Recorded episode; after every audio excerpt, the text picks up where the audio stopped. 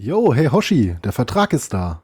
Das Label will unsere Folge auf Vinyl veröffentlichen. Es fehlen nur noch unsere Unterschriften. Ja, geil. Wir unterschreiben natürlich mit Blut. Wir sind ja schließlich True Warriors of Steel.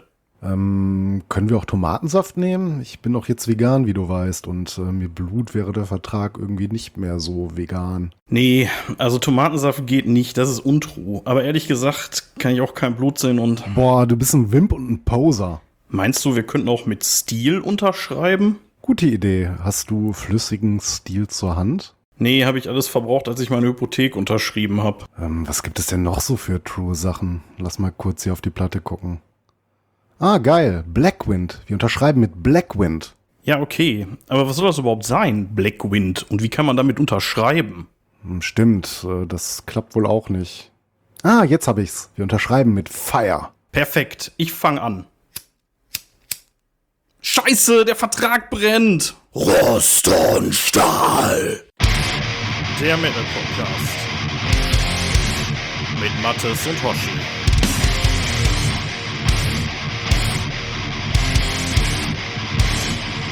Hallo und herzlich willkommen zu Rost und Stahl Folge 25, die wir aufnehmen am 12. September 2023. Und ja, nach längerer Zeit haben wir mal wieder ein Intro für euch gehabt. Ich hoffe, es hat euch ein bisschen eingestimmt auf das Thema, über das wir hier gleich reden. Und wir, das bin ich, der Hoshi, und am anderen Ende der Leitung sitzt der... Brother im Metal, der Mattes. Brother of Metal, genau. Du hast eben schon geteasert, dass du völlig untrue heute mal wieder mit Wasser hier sitzt. Das war ja beim letzten Mal ein bisschen anders. Ja, es hat aber folgenden Hintergrund. Ich habe eigentlich noch genug schöne Biere hier, dank unseres Entferngeschenks. Aber ich habe heute über meine, ich habe ja so eine Kalorientracker-App, die nutze ich auch schon seit Anfang des Jahres. Und ich habe mir jetzt gerade mal so eine kleine Challenge gestellt. Und ich muss jetzt erstmal wieder 21 Tage verzichten, um die Challenge zu schaffen. Oh, das ist gut. Ja, das ist... ja, eigentlich ist es gut, das stimmt. Ja, also obwohl ich ja eigentlich nicht klug gewesen wäre, hätte ich die Challenge morgen gestartet. Wenn du jetzt heute begonnen hast, war das nicht sehr klug, ja. Das stimmt. Aber den Tag habe ich schon fast im Sack und den gebe ich jetzt nicht auf. Nee, verstehe ich. Ich werde meinem Ruf mal wieder gerecht. Ich habe mir heute ein Sixpack geholt, und zwar habe ich mir geholt Eifelbräu helles Landbier von Bitburger.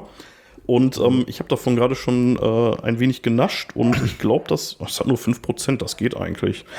Ja, das ist auf jeden Fall sehr, sehr lecker. Ja, Mathis, was macht die Gesundheit? Ja, jetzt wieder besser. Wir waren mal wieder alle krank gewesen. Also so ganz weg ist es. Ja, ganz weg ist es auch noch nicht. Wie geht's? Ja, auch ganz okay.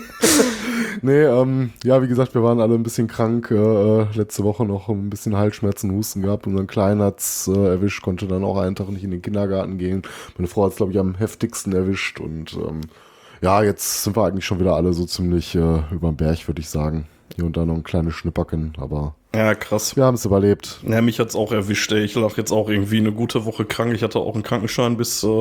Also die ganze letzte Woche eigentlich, außer Montag, bin jetzt gestern erstmal wieder gegangen, bin noch nicht so ganz wieder über den Berg, aber ja, wird schon gehen. Für heute wird's gehen. Wenn ihr mich ab und zu mal räuspern oder husten oder schniefen hört, dann wisst ihr Bescheid, der Hoshi ist noch ein bisschen krank. Nee, ja, aber sonst true. Kriegen wir hin. Ne? Ja, Mathis, wir hatten schon ein bisschen im Intro habt ihr es gehört. Ihr habt sowieso gehört, weil ihr die Folge runtergeladen habt und euch wahrscheinlich denken könnt, worum es geht. Wir reden heute über... Ja, worüber wohl? Über Manowar. Genau. Aber nicht nur einfach. Wir haben sogar mal angekündigt, oder? Ja, bitte? Nee, stimmt, haben wir angekündigt sogar. Ja. Und wahrscheinlich wird es der Folgentitel wieder verraten. Und möglicherweise werde ich vorher sogar noch ein Bild irgendwie vertwittern und verinstagrammen mit den Alben, über die wir heute reden. Weil da kommen wir nämlich schon tatsächlich zu einer kleinen Einschränkung. Wir reden nicht allgemein über Manowar, sondern wir reden nur über die... Ja, über die erste Phase, die Frühphase, ne? Mhm. Und so. Ja, wir haben einfach mal gesagt, wir nehmen so, weil es gerade gut gepasst hat, die ersten 6 Alben. Also hat den einfachen Grund, sonst wird die Folge wieder so furchtbar lang. Genau. Wenn wir jetzt hier alle Manowar-Alben besprechen würden, dann haben wir gesagt, komm, dann machen wir vielleicht irgendwann nochmal einen zweiten Teil, wenn es den Zuhörern gefallen hat. Und dann haben wir uns zufällig dann auf die Ross the Boss-Phase geeinigt. Genau, was möglicherweise auch damit zu tun hat, dass das, ich will jetzt nicht vorgreifen, aber das ist ja auch, seien wir ehrlich, die beste Phase der Band, oder? Ja, das würde ich auch so sehen. Ich meine, die Alben danach, die fand ich persönlich auch noch soweit ganz gut, bis auf die letzten Ergüsse, die sie hatten. Aber so im Großen und Ganzen Ja, doch, das ist schon so die stärkste Phase, würde ich sagen. Mir ist mal aufgefallen, ne, dass Manowar ist ja so eine Band, die irgendwie so gefühlt immer am Start ist, ne? Also die gibt's irgendwie, seit ich denken kann. So, also tatsächlich, weil es die seit 1980 gibt. Aber ich würde sagen, gab schon vor deiner Geburt und die wird's wahrscheinlich noch geben, wenn du irgendwann in die Kiste gehst. Ja, ich bin so ein bisschen hin und her gerissen, weil der letzte Output von denen ist, also der letzte nennenswerte Output von denen ist 11 Jahre alt, ne? Und ja, danach kam nur noch 2014 hier diese das Debütalbum als Reissue, ne? Also neu aufgenommen zwar, aber... Ja, das ist das, was wir wohl noch hier und da machen. Da werden wahrscheinlich auch noch ein paar nachkommen, könnte ich mir vorstellen. Ich habe gerade Quatsch erzählt. Die Kings of Metal kam 2014, die Battle Hymns kam 2010. Aber trotzdem, die Kings of Metal, die haben sie halt auch neu aufgenommen, aber irgendwie so richtig neuen Output wartet man vergeblich drauf, ne? Und ja, ich weiß auch nicht, ob da nochmal was kommt. Ich meine, Joey hatte doch auch mal vor einigen Jahren gesagt, dass die eigentlich so keine Alben mehr machen wollen, aber das ist ja meistens auch so, heute so, morgen so. Aber kam in der Tat sehr lange nichts mehr und die Frage ist, ist das jetzt schlimm, wenn man sich so das letzte Werk mal anhört, was die rausgebracht hatten, ne? Ja. Also wenn du dann den Zenit überschritten hast, dann ja, kannst du auch vielleicht noch ein bisschen möglicherweise touren. Tatsächlich ein sehr löblicher Zug. Ich meine, auf der anderen Seite, die sind ja quasi permanent auf Tour so gefühlt, ne? Also die sind ja ständig irgendwie unterwegs und die melken die Kuh auf jeden Fall noch ganz gut und Joey ist ja irgendwie auch mit so einer komischen Spoken-Words-Tour irgendwie unterwegs. Keine Ahnung, was einen da erwartet, aber boah, ich würde mir da never fucking ever ein Ticket für kaufen. Ey, wenn ich mir das vorstelle, ne? Der Typ, der sowieso schon irgendwie in der Mitte von jedem verdammten Manowar-Set 20 Minuten Monolog hält, ne? Ich wollte schon gerade sagen, du bist doch schon froh, wenn er auf dem eigentlichen Konzert die Schnauze hält. Ja. Jetzt nicht noch ein Ticket für irgendwie so eine Stunde Gelaber kaufen. Ne? Ja, aber ich fand es irgendwie krass, weil also in meiner Wahrnehmung war jetzt der letzte Output, über den wir jetzt heute hier gar nicht intensiv sprechen werden, hier The Lord of Steel, über die rede ich. Der ist tatsächlich 11 Jahre alt. Der ist von 2012. 2012? Ja. Verdammt. Das wundert mich gar nicht so, weil ich noch wusste, dass die Platte hattest, als wir noch zusammen in Gelsenkirchen gewohnt haben. Ja. Und das ist halt mal so lange her, ne? Ja, krass, ne? Also hätte ich so nicht wahrgenommen, ehrlich gesagt. Also hätte ich mich gefragt, von wann die ist, hätte ich, ach, das ist doch die neue von Manowar, ja, so 4, 5 Jahre. Wird mal wieder Zeit für eine neue, aber dass die 11 Jahre alt ist. Deutlich älter. Du kommst auch sehr schwer dran, ne? Also die hat ganz schön saftige Preise, wenn du die versuchst, hier jetzt auf dem Zweitmarkt noch zu kaufen. Echt? Ja, weil... Er hat es dir, glaube ich, mal erzählt. Er hat es mal erzählt, dass das irgendwie problematisch ist, da dran zu kommen. Ich hatte mir die damals direkt geholt, idiotischerweise, genauso wie davor die Gods of War, die auch 5 Jahre gedauert, ne? Aber egal. Lass uns... und die Warriors of the World auch 5 Jahre und dann bis zu Lord of the Hell waren es sogar 7. Ach du Scheiße, ja. Da reden wir gleich über eine Phase, in der die Band sehr, sehr viel produktiver war. Ja, aber bevor wir jetzt sehr intensiv in das Thema Manowar einsteigen, du wolltest gleich noch ein bisschen was zum Genre True Metal sagen, aber vielleicht fangen wir mal ein bisschen anders an. Also kannst du gleich gerne machen, aber was bedeutet dir persönlich denn Manowar? Also wenn du den Namen Manowar hörst, was bedeutet das für dich? Ja, also eigentlich für mich eher positiv belegt, weil ich da jetzt nicht unbedingt an, sag ich mal, so die Sachen denke, über die man sich heute so teils aufregt, über so ein paar Joey-Aussagen oder über die etwas schwächer werdenden Alben. Es waren so mit eine der, glaube ich, ersten Heavy-Metal-Bands, würde ich sagen, die ich so verfolgt habe. Die war mir jetzt gar nicht so früh im Begriff. Man kannte sicherlich mal Songs von früher, die du mal irgendwo gehört hast, ne? Aber in dem Moment, wo ich angefangen habe, Metal sehr intensiv zu hören und mich selber, sag ich mal, so als Metaller verortet hat, war Manowar eigentlich da von Anfang an dabei. Und ich höre die eigentlich immer wieder mal gerne, ne? Gibt natürlich so ein paar Sachen, die hörst du mal öfter, mal weniger oft, aber so gerade auch wegen der guten Diskografie, würde ich sagen, erst so gerade so die ersten 6, so von mir ist auch nur die ersten 8 Alben, die sie gemacht haben, finde ich immer, die kannst du problemlos laufen lassen. Da ist so viel gutes Zeug bei. Ich finde die Songs teilweise richtig klasse. Ich meine, natürlich klischeebeladen. Ich verstehe ja auch, wenn man die Band nicht ernst nimmt, also ernst nehmen würde ich sie auch nicht, nach dem ganzen Vierlefanz. Gab natürlich auch ein paar unschöne Geschichten der Bandhistorie, verstorbenes Scott Columbus oder hier die Casa Logan, ne? Das sind natürlich alles nicht so tolle Geschichten, werden wir auch immer ausblenden, zumal auch das spielt Logan, ja keine Rolle bei den Alben, über die wir heute reden. Genau, nichts mit den ersten 6 Alben zu tun hat. Und ja, aber für mich, ich rede gerne mit dir über Manowar und auf meiner Kutte ist auch ein Manowar-Patch. Ja. Ja, das sagt doch schon, glaube ich, genug. Was bedeutet dir der Manowar? Ja, tatsächlich ist das eine der Bands, mit denen ich in den ganzen Zirkus eingestiegen bin und ich halte denen auch bis heute die Treue. Ich meine, du erinnerst dich, ja, natürlich erinnerst du dich und wahrscheinlich die anderen 7000 Besucher vom Rockhard Festival auch, dass ich mit unserer lieben Sabina regelmäßig die Klassiker davon a cappella zum Besten gebe auf jedem Festival, wenn wir da sind und genügend Bier geflossen ist. Seit Jahren und immer wieder. Ich muss tatsächlich sagen, das ist eine Band, die habe ich früher extrem intensiv gehört. Ist mir jetzt auch wieder beim Hören der ersten 6 Alben aufgefallen. Aber irgendwann habe ich die dann auch ein bisschen an der Seite getan und dann hörst du halt auch nur noch die Klassiker. Was dann so ein bisschen dazu geführt hat, dass ich jetzt bei dem Neuhören den ein oder anderen Song wieder für mich neu entdeckt habe und sage, mein Gott, ey, den hast du aber auch echt lange nicht gehört. Also teilweise sowas wie 15 Jahre oder so. Und aber nichtsdestotrotz, ich meine, du hast schon gesagt, die ist manchmal ein bisschen schwierig, so, die kann man manchmal nicht so ganz ernst nehmen. Man ist immer so ein bisschen in einer Verteidigungshaltung, wenn man sagt, ich bin Manowar-Fan, da muss man schon zu stehen. Aber ja, bin ich aber trotzdem. Und da habe ich ehrlich gesagt auch nie jetzt so großen Hehl draus gemacht. Also ich habe auch den einen oder anderen Patch davon auf der Kutte. Ich habe auch prinzipiell alles, was es so an Alben und Live-Alben von denen gibt, glaube ich zumindest, hier rumfliegen. Ja. Und deswegen also definitiv eine extrem wichtige Band, finde ich. Ich glaube auch nicht nur für mich, also ich glaube für die ganze Szene insgesamt. Also diskografietechnisch bin ich bei denen auch sehr gut aufgestellt. Ich glaube, ich habe alle Alben von denen, bis auf halt die Lord of Steel, die letzte, die habe ich nicht. Von der Gods of War, die ich eigentlich gar nicht so gut fand, habe ich sogar das Live-Album, warum auch immer. Ich hatte so eine schöne Metallhülle, so eine Special Edition, das hat mich, glaube ich, angesprochen. Ja, abseits davon, gut, Live-Alben habe ich jetzt, glaube ich, sonst nichts von denen, dass du ja auch so sämtliche Sachen und sämtliche Best-ofs, ne, da bist, glaube ich, also fast so ein Komplettsammler. Aber ansonsten so von den Studioalben her habe ich da auch alles von im Schrank stehen. Ich bin mir ehrlich gesagt gar nicht sicher, ob ich alle Live-Alben habe, zumindest die neueren nicht mehr, aber die Hell on Wheels und Hell on Stage, die habe ich auf jeden Fall. Dann habe ich noch so ein paar Best-ofs von denen. DVDs hast du, glaube ich, auch, ne? Ja, hier die The Kingdom of Steel, das ist das Best-of, boah, ich weiß gar nicht mehr, von wann das ist, irgendwie. Ich hab's hier liegen, ich guck gleich mal nach. Das war, glaube ich, sogar die erste Scheibe, die ich von denen hatte. Und die war auch wirklich extrem großartig. Die war wirklich gut. Ey. Also normalerweise bin ich nicht so der Best-of-Fan, aber die war wirklich cool. Weil die dann so die, ich glaube, das sind auch so ziemlich die Alben, über die wir heute reden. So. Ja. Die wurden da nochmal zusammengefasst quasi. Ja, ja, Mathis, du wolltest ein bisschen was erzählen über True Metal und ich glaube, True Metal ohne Manowar ist undenkbar, oder? Ja, wahrscheinlich.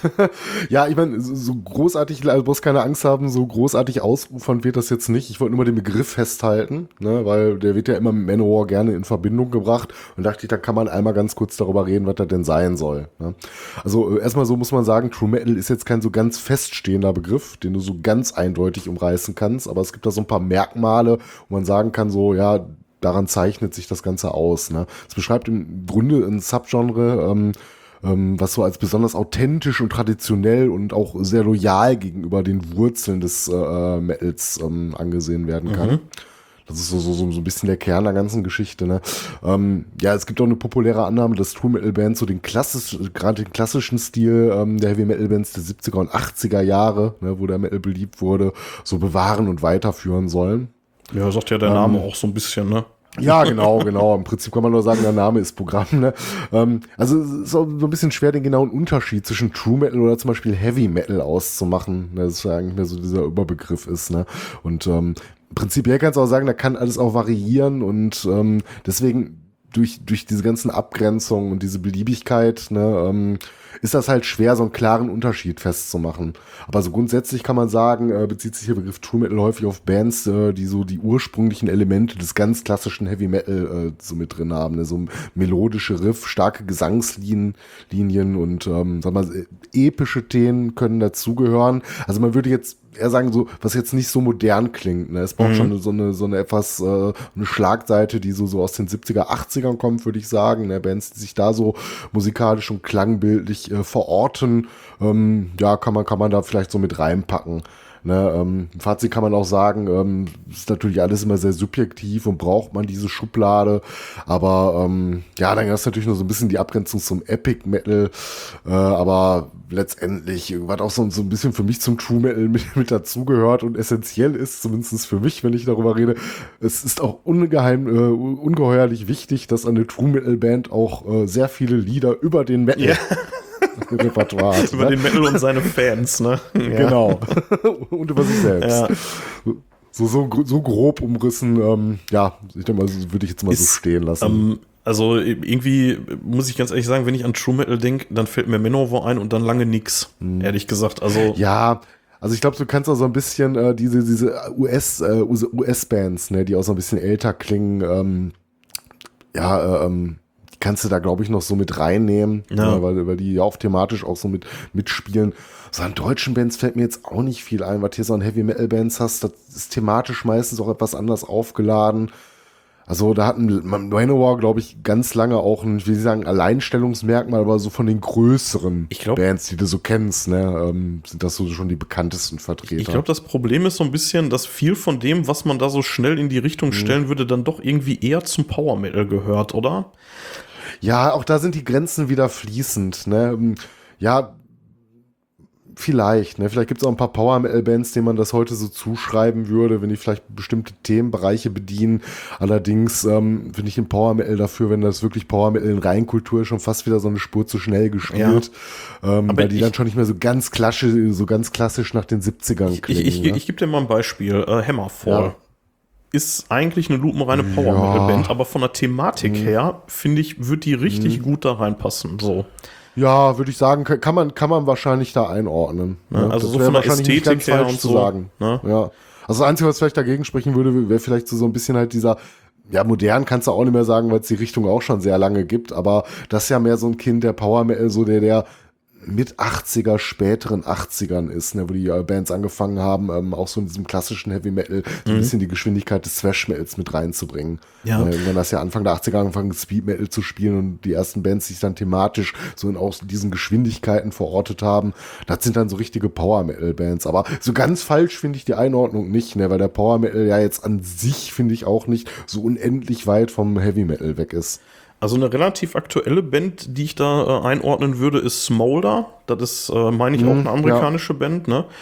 Ja. Und die, würde ich sagen, die sind schon sehr True Metal. So, also das ist auch eher so dieses bisschen Oldschoolige und auch gar nicht mal so auf Geschwindigkeit getrimmt. Und ja, bei denen ist jetzt noch so ein bisschen special, dass die halt auch eine Sängerin haben, was jetzt auch nicht so ganz häufig vertreten ist in dem Genre, ne?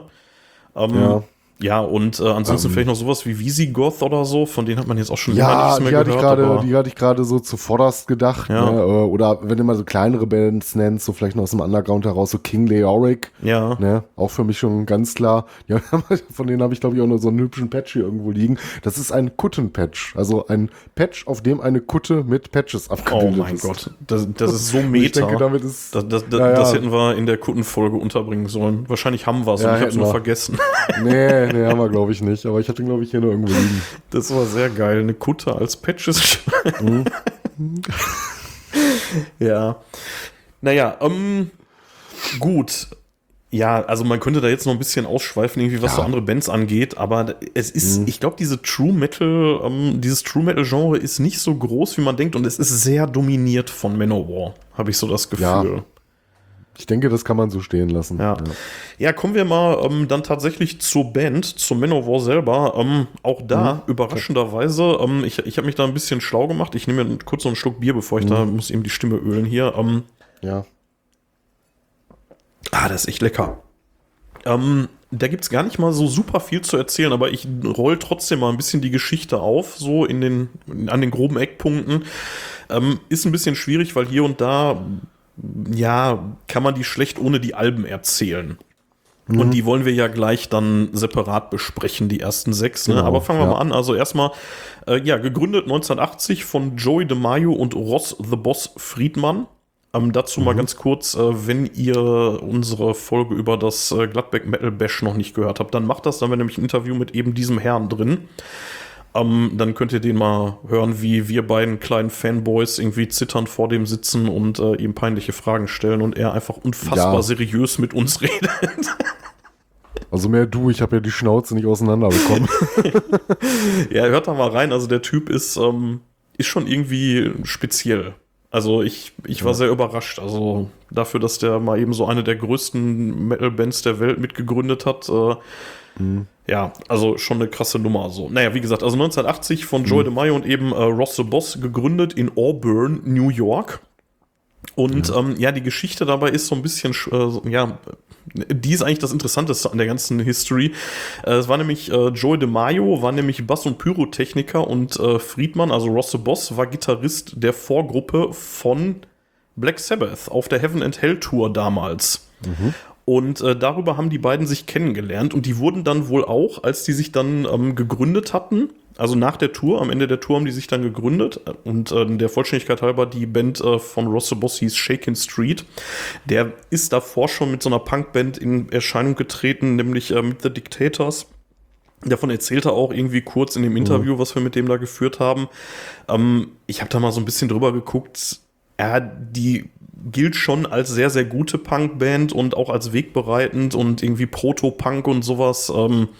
Also die muss wohl wirklich schon cool gewesen sein. Ich kenne da ehrlich gesagt nichts von. Ich habe da nie reingehört. Hast du da mal reingehört? Nee, ist auch nicht ganz so meine Baustelle. Also jetzt nicht, dass ich keinen Punk höre, aber glaube ich, da habe ich noch extreme Defizite. Das wäre auch mal interessant, wenn wir irgendwann mal vielleicht mal eine Folge über Punk machen, um uns da mal so ein bisschen mehr Grundbildung zu beschaffen. Hier so. Ich meine, natürlich kennt man auch die Ramones und solche Geschichten, aber auch jetzt nicht wirklich gut. Ne? Also müsste ich mal so ein bisschen studieren. Ja, ist jetzt auch nicht so, dass mir davon irgendwie mal was um die Ohren geflogen wäre und ich gesagt hätte, oh, hier, geil, die Platte, die nehme ich mal mit, The Dictators, so. Also, ich glaube, wenn ich die irgendwo gesehen hätte im Secondhand oder so, dann hätte ich mir die auch eingepackt, aber es scheint nicht ganz so präsent zu sein.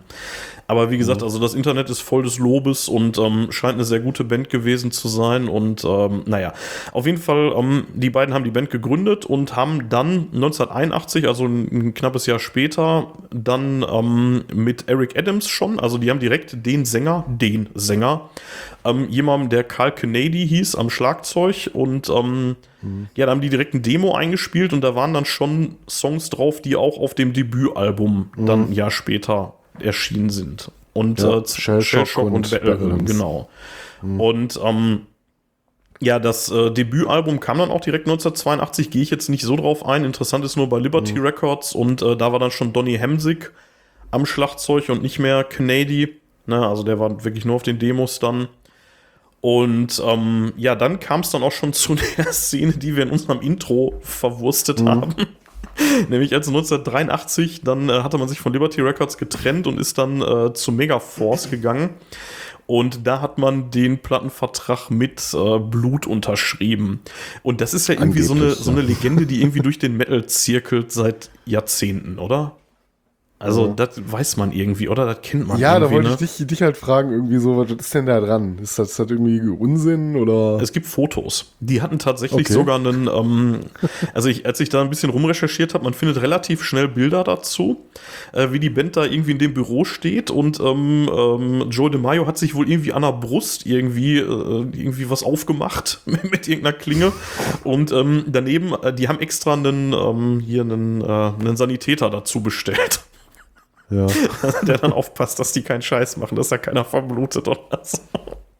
Also, ich meine, muss dir mal überlegen, wir sind die Band und das ist unser Sanitäter. Bitte, wofür braucht ihr den? Weil wir uns jetzt die Adern aufmachen, ja. Ja, auf jeden Fall scheint wohl was dran zu sein. Wie gesagt, man findet relativ schnell Bilder dazu, wobei es ein bisschen schwierig ist. Es war wohl nicht der einzige Plattenvertrag, den die mit ihrem eigenen Blut unterschrieben haben. Haben sie wohl später nochmal gemacht und ich bin mir nicht ganz sicher bei den Bildern, die man da findet, ob das jetzt dieses eine Event von 83 war oder eins der späteren.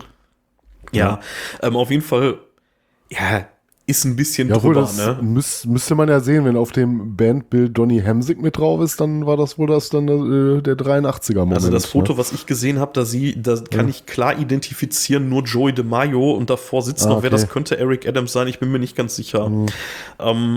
Also da sind auf jeden Fall nicht alle Musiker drauf zu sehen, aber vielleicht gibt es da auch andere Bilder. Ja. Ja. Ja, auf jeden Fall erschien dann 83 dann schon Into Glory Ride. Reden wir gleich auch noch drüber, ne? Und ja, das war dann auch gleichzeitig das Einstandsalbum von Scott Columbus, den wir hier schon mehrfach im Podcast erwähnt haben und der seit 2008 leider tot ist. Wo da auch relativ spät rauskam. Trigger Warning sozusagen, der hat sich wohl umgebracht, aber also sagt zumindest die Tochter von ihm und ja, war wohl aber auch irgendwie 10 Jahre lang nicht so ganz bekannt. Ja, dann ging es weiter 84 mit Hail to England. Das hatte man gemacht, weil die Band in Europa, speziell in Deutschland und England, extrem erfolgreich war. Und ja, die hatten so ein bisschen das Scorpions-Problem in umgekehrt, ne? Die wurden in USA irgendwie nie so richtig wahrgenommen und haben es da nie so richtig geschafft. Aber in Deutschland speziell und in England waren sie halt extrem erfolgreich in ihren Anfangstagen. Und deswegen haben sie dann halt direkt die dritte Platte dann Hail to England getauft. Ich war immer der Meinung, ehrlich gesagt, dass das eine EP war, obwohl ich es eigentlich hätte besser wissen müssen. Was daran liegt, dass die Ausgabe, die ich davon habe, ich habe so eine Doppel-CD mit der Hail to England und der Into Glory Ride auf einer Scheibe. Weil die jetzt beide auch nicht so furchtbar lang sind, ne? Ja. Ja, und dann im gleichen Jahr erschien dann schon ja das Album Sign of the Hammer. Also, wo auch dann die Band ihr Erkennungszeichen her hat, nämlich das Sign of the Hammer, das Grußzeichen. Interessanterweise ist das die einzige Band, die mir jetzt einfällt, die ein eigenes Handzeichen hat. Kennst du noch eine? Das Handzeichen hatten sie aber, glaube ich, auch schon vorher, oder? Oder wird das erst mit der Platte etabliert? Das weiß ich nicht genau. Ich könnte mir vorstellen, dass sie das vorher schon hatten, aber unabhängig davon, mir fällt wirklich ad hoc keine Band ein, die irgendwie nennenswert ist, die sowas hat. Also die wirklich so ein eigenes Erkennungszeichen hat, was durchaus das Potenzial hat, die Pommesgabel da an der Stelle abzulösen. Ne? Also klar siehst du auf Manowar-Konzerten auch Pommesgabeln, aber dieses Manowar-Zeichen ist schon sehr präsent da. Finde ich schon irgendwie spannend, dass die das hingekriegt haben. Ja, genau, also Sign of the Hammer 84, dann ging es weiter 87 mit Fighting the World bei Atlantic Records und das war eins der ersten Alben, das digital aufgenommen wurde. Und jetzt muss ich leider sagen, finde ich, hört man nicht.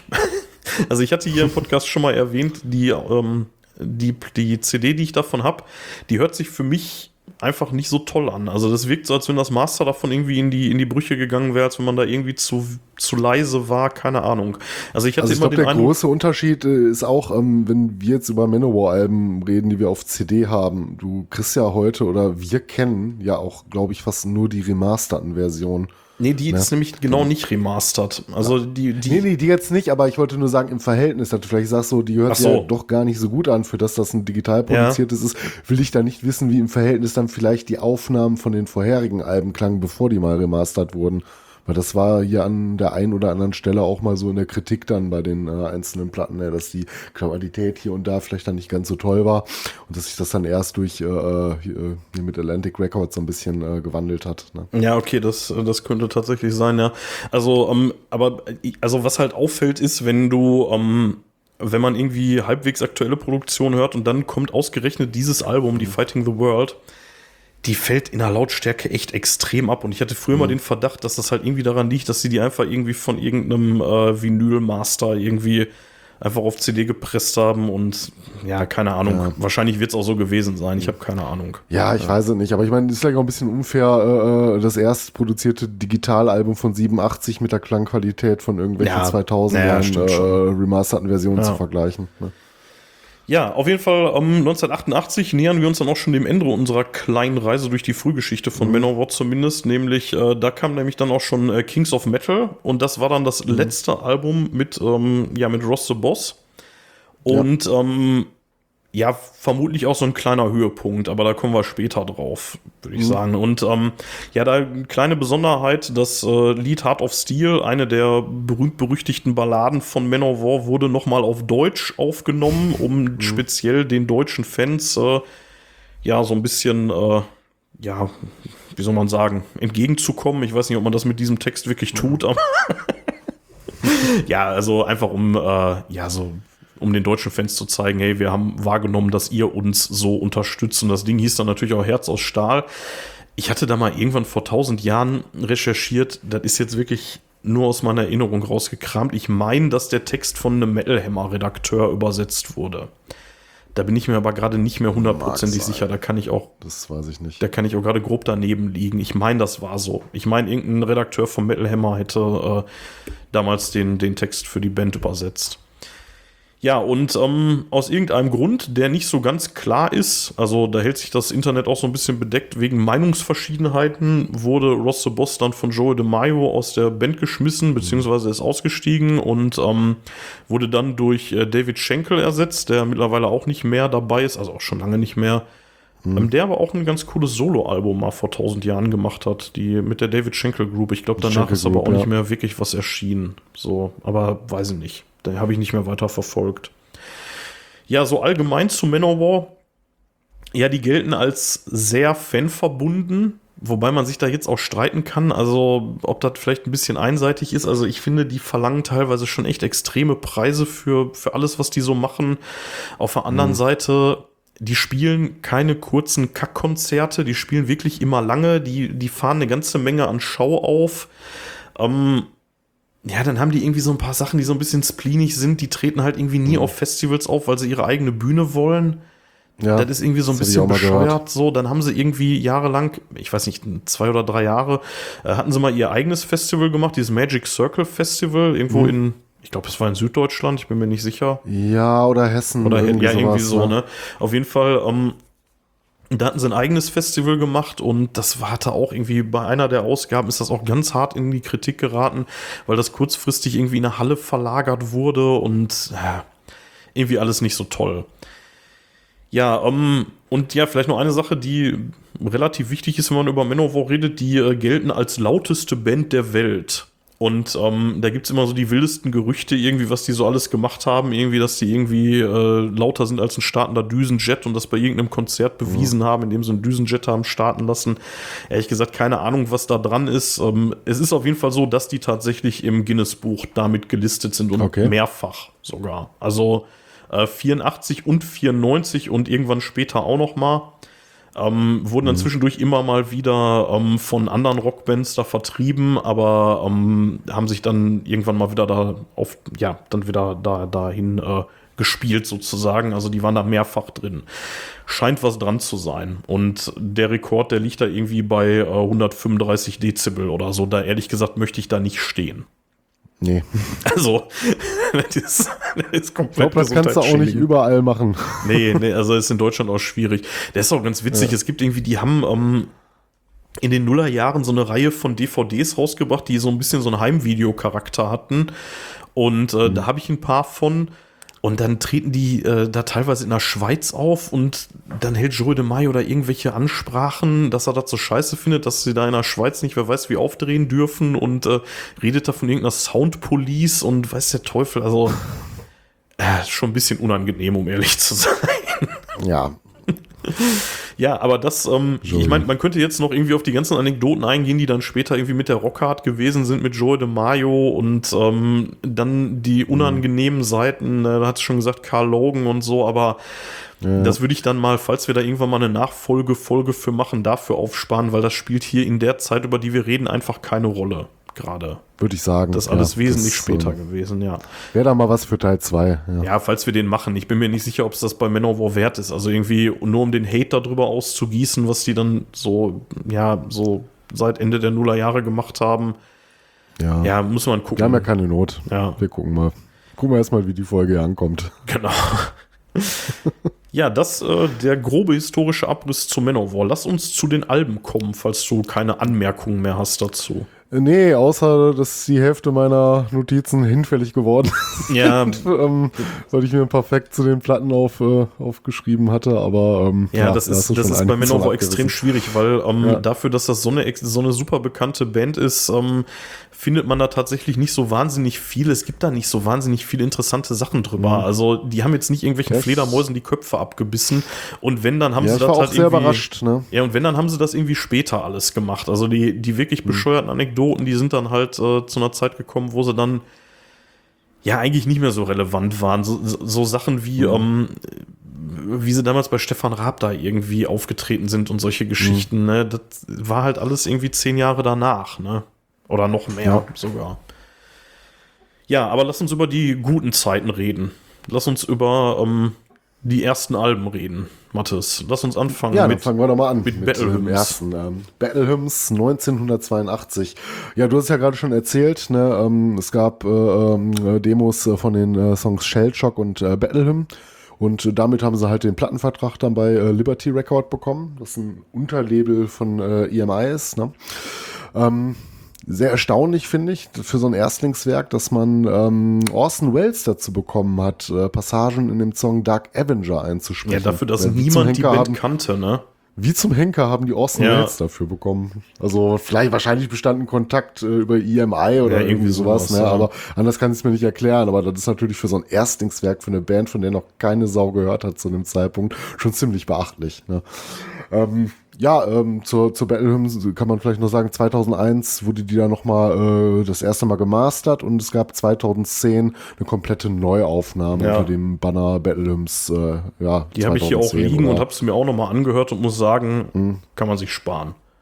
Ja, die geht nichts an das Original. Ich meine, gerne eine gemasterte Fassung, aber warum willst du ein gutes Werk nochmal neu einsingen? Ich meine, Eric Adams sollte immer noch ein guter Sänger, aber damals war er in seiner Prime. Ne? Ja, also, da kommt er stimmlich auch nicht mehr hin. Also ich hatte mir die Originalfassung, die kenne ich natürlich in- und auswendig und hatte mir jetzt dann die Tage nochmal die Neuaufnahme davon angehört und also das ist wirklich überflüssig, sorry. Also das braucht kein Mensch. So. Ja. Aber naja, egal, lass uns beim Original bleiben. Ja, personell sich Manowar eigentlich immer relativ treu geblieben. Also es gab selten große Besetzungswechsel. Interessant jetzt nur beim ersten Album am Schlagzeug erste und letzte Mal auch Donnie Hamzik. Ja. Ich glaube, der war doch auch bei dieser Magic Circle Geschichte dabei. Da sind die doch tatsächlich mit 3 Drummern aufgetreten oder irgendwie sowas. Boah, das kann sein, das weiß ich nicht. Ja, ich kann da jetzt auch irgendwas durcheinander hauen. Ich war nicht dabei. Ja, ansonsten, wie du schon gesagt hattest, Eric Adams an den Vocals, Ross the Boss Gitarre und Joey am Bass. Ne? Ja, vielleicht noch ein paar Worte zum Cover. Das besprechen wir ja meistens auch immer, wenn wir kurz über so eine Platte sprechen. Der Reichsadler. Finde ich jetzt nicht sonderlich spektakulär. So ein weißer Adler aus Stein mit so einem Männertorso. Ne? Deswegen so eine Art... Ja. Flammenden Hintergrund oder was das sein soll. Dieses gelbe Bandlogo hat man später auch nochmal etwas schöner gesehen. Ich finde es nicht sonderlich gelungen. Ist ein Klassiker, klar, aber das ist jetzt nicht so das Schönste, was sie, glaube ich, in ihrer Karriere rausgebracht haben. Ja, also es ist so ein bisschen, also dadurch, dass es eben auch aussieht wie so ein Reichsadler oder Bundesadler oder so, ist es so ein bisschen schwierig. Ne? Also ich habe da auch ein T-Shirt von gehabt. Ich weiß gar nicht, ob ich das noch besitze, irgendwie wo der nur in Silber oder Weiß auf Schwarz ist und es ist ein bisschen quatschig, stimmt schon. Ja. Da braucht man eigentlich nicht. Ne, auf der anderen Seite, es ist in seiner Schlichtheit auch irgendwie ikonisch. Ne? Ja, sicherlich, ne? Man kennt es halt, aber ist jetzt nicht so mein Favorite. Ja, vielleicht mal zur Musik, zu der Platte. Also ich finde die Platte selber als Erstlingswerk ziemlich erstaunlich. Ne? Also wirklich schwachen Song finde ich da nicht drauf. Nee. Ne? Also gut, man muss jetzt sagen, verglichen mit den absoluten Meisterwerken, die sie so meiner Meinung nach geschrieben haben, fallen ein paar Songs für mich so in der Gesamtdiskografie vielleicht ein bisschen ab. Gerade weil man sich da auch noch nicht ganz so gefunden hatte. Also ich muss mal sagen, so abgesehen von den Songs hier Manowar oder Dark Avenger mit seiner Doom-Note, es ist ein großartiges Album, aber gerade hier so Songs, über die wir kurz schon gesprochen hatten, die so Fast Taker oder so, ist okay, ne? Aber das sind nie so meine absoluten Hits in der Manowar-Diskografie. Ja, die gehen ein bisschen unter, ne? Aber die sind nicht schlecht. Also wenn ich die höre, sind sie nicht. Ne? Wenn ich die höre, bin ich sofort wieder drin. So, ne? Ich meine, Shellshock ist, du kannst sofort mitsingen, ne? Oder Fast Taker, da brauchst du nur den Titel nennen, da hast du sofort die Melodie im Ohr, ne? Ich finde zum Beispiel Metal Days, ne? Finde ich unfassbar gut. Und das ist so ein Evergreen irgendwie bis heute, finde ich. Ja, den kannst du auf jeden Fall bringen. Ne? Vielleicht noch ein bisschen ungewöhnlich, so thematisch gut der Albumtitel und der Song Battle Hymn oder auch so ein Song wie Dark Avenger, da geht man schon so ein bisschen diese spätere Reise, aber so gerade so die ersten Songs, das ist auch nur alles mehr so ein bisschen so Rock'n'Roll-Thematik. Ja, das stimmt. Und ich finde auch so etwas rockiger angehaucht. Ja. Davon sind sie ja dann sofort weggegangen. Das ist ja das einzige Album, gut, mal abgesehen vielleicht von so ein paar Ausnahmesongs auf späteren, aber sonst ist man thematisch mehr so andere Wege dann gegangen. Ja, gut, tatsächlich ja schon auf dem Album, ne? Also ja, klar, also du findest schon die ersten Trademarks, ne, aber halt nicht durchgehend, ne, das ist schon gerade so noch ein bisschen auch im Rock'n'Roll noch verankert, finde ich relativ spannend, weil es entwickelt sich so, ne, also vom Anfang hier Death Tone, Metal Days, Fast Taker, Shellshock, die würde ich noch so in die Schiene noch stecken, aber dann spätestens ab Manowar, also ab dem 5. Track, geht's dann ja wirklich, also die könnten auch auf späteren Alben stehen, locker. Also Manowar ist so ein absoluter Signature-Song. Ja gut, ich meine, seien wir ehrlich, Dark Avenger ist sehr speziell. William's Tale, den finde ich ein bisschen über, ehrlich gesagt. Und ja, das wollte ich auch sagen, hier, diese eine Spielerei halt. Ja, die ist also auch Quatsch und ich finde die auch nicht gut. Also das ist einfach auch nicht gut gespielt und nix, das ist, also das könnte, und das macht ja auf jeden Scheiß Album. Ja gut, das will ich nicht beurteilen, aber das ist irgendwie, weiß ich nicht, unnötig, ne, die haben ja öfter mal so kurze und mal eine weniger kurze Instrumentalexkursion gemacht, die man ja aber immer, aber Joey DeMaios Bassisten-Onanie dazu zu hören, ey, also ganz ehrlich, das gefällt mir nicht wirklich. Das, also ich finde das auch auf den späteren Alben hier, ne, Sting of the Bumblebee und den ganzen Quatsch so, boah, ehrlich, brauche ich nicht. Also ist einfach nur ein Filler. Ich meine, das ist jetzt hier auf dem Album mit 1 Minute 54, ist das echt in Ordnung, kann man noch dazwischen schieben.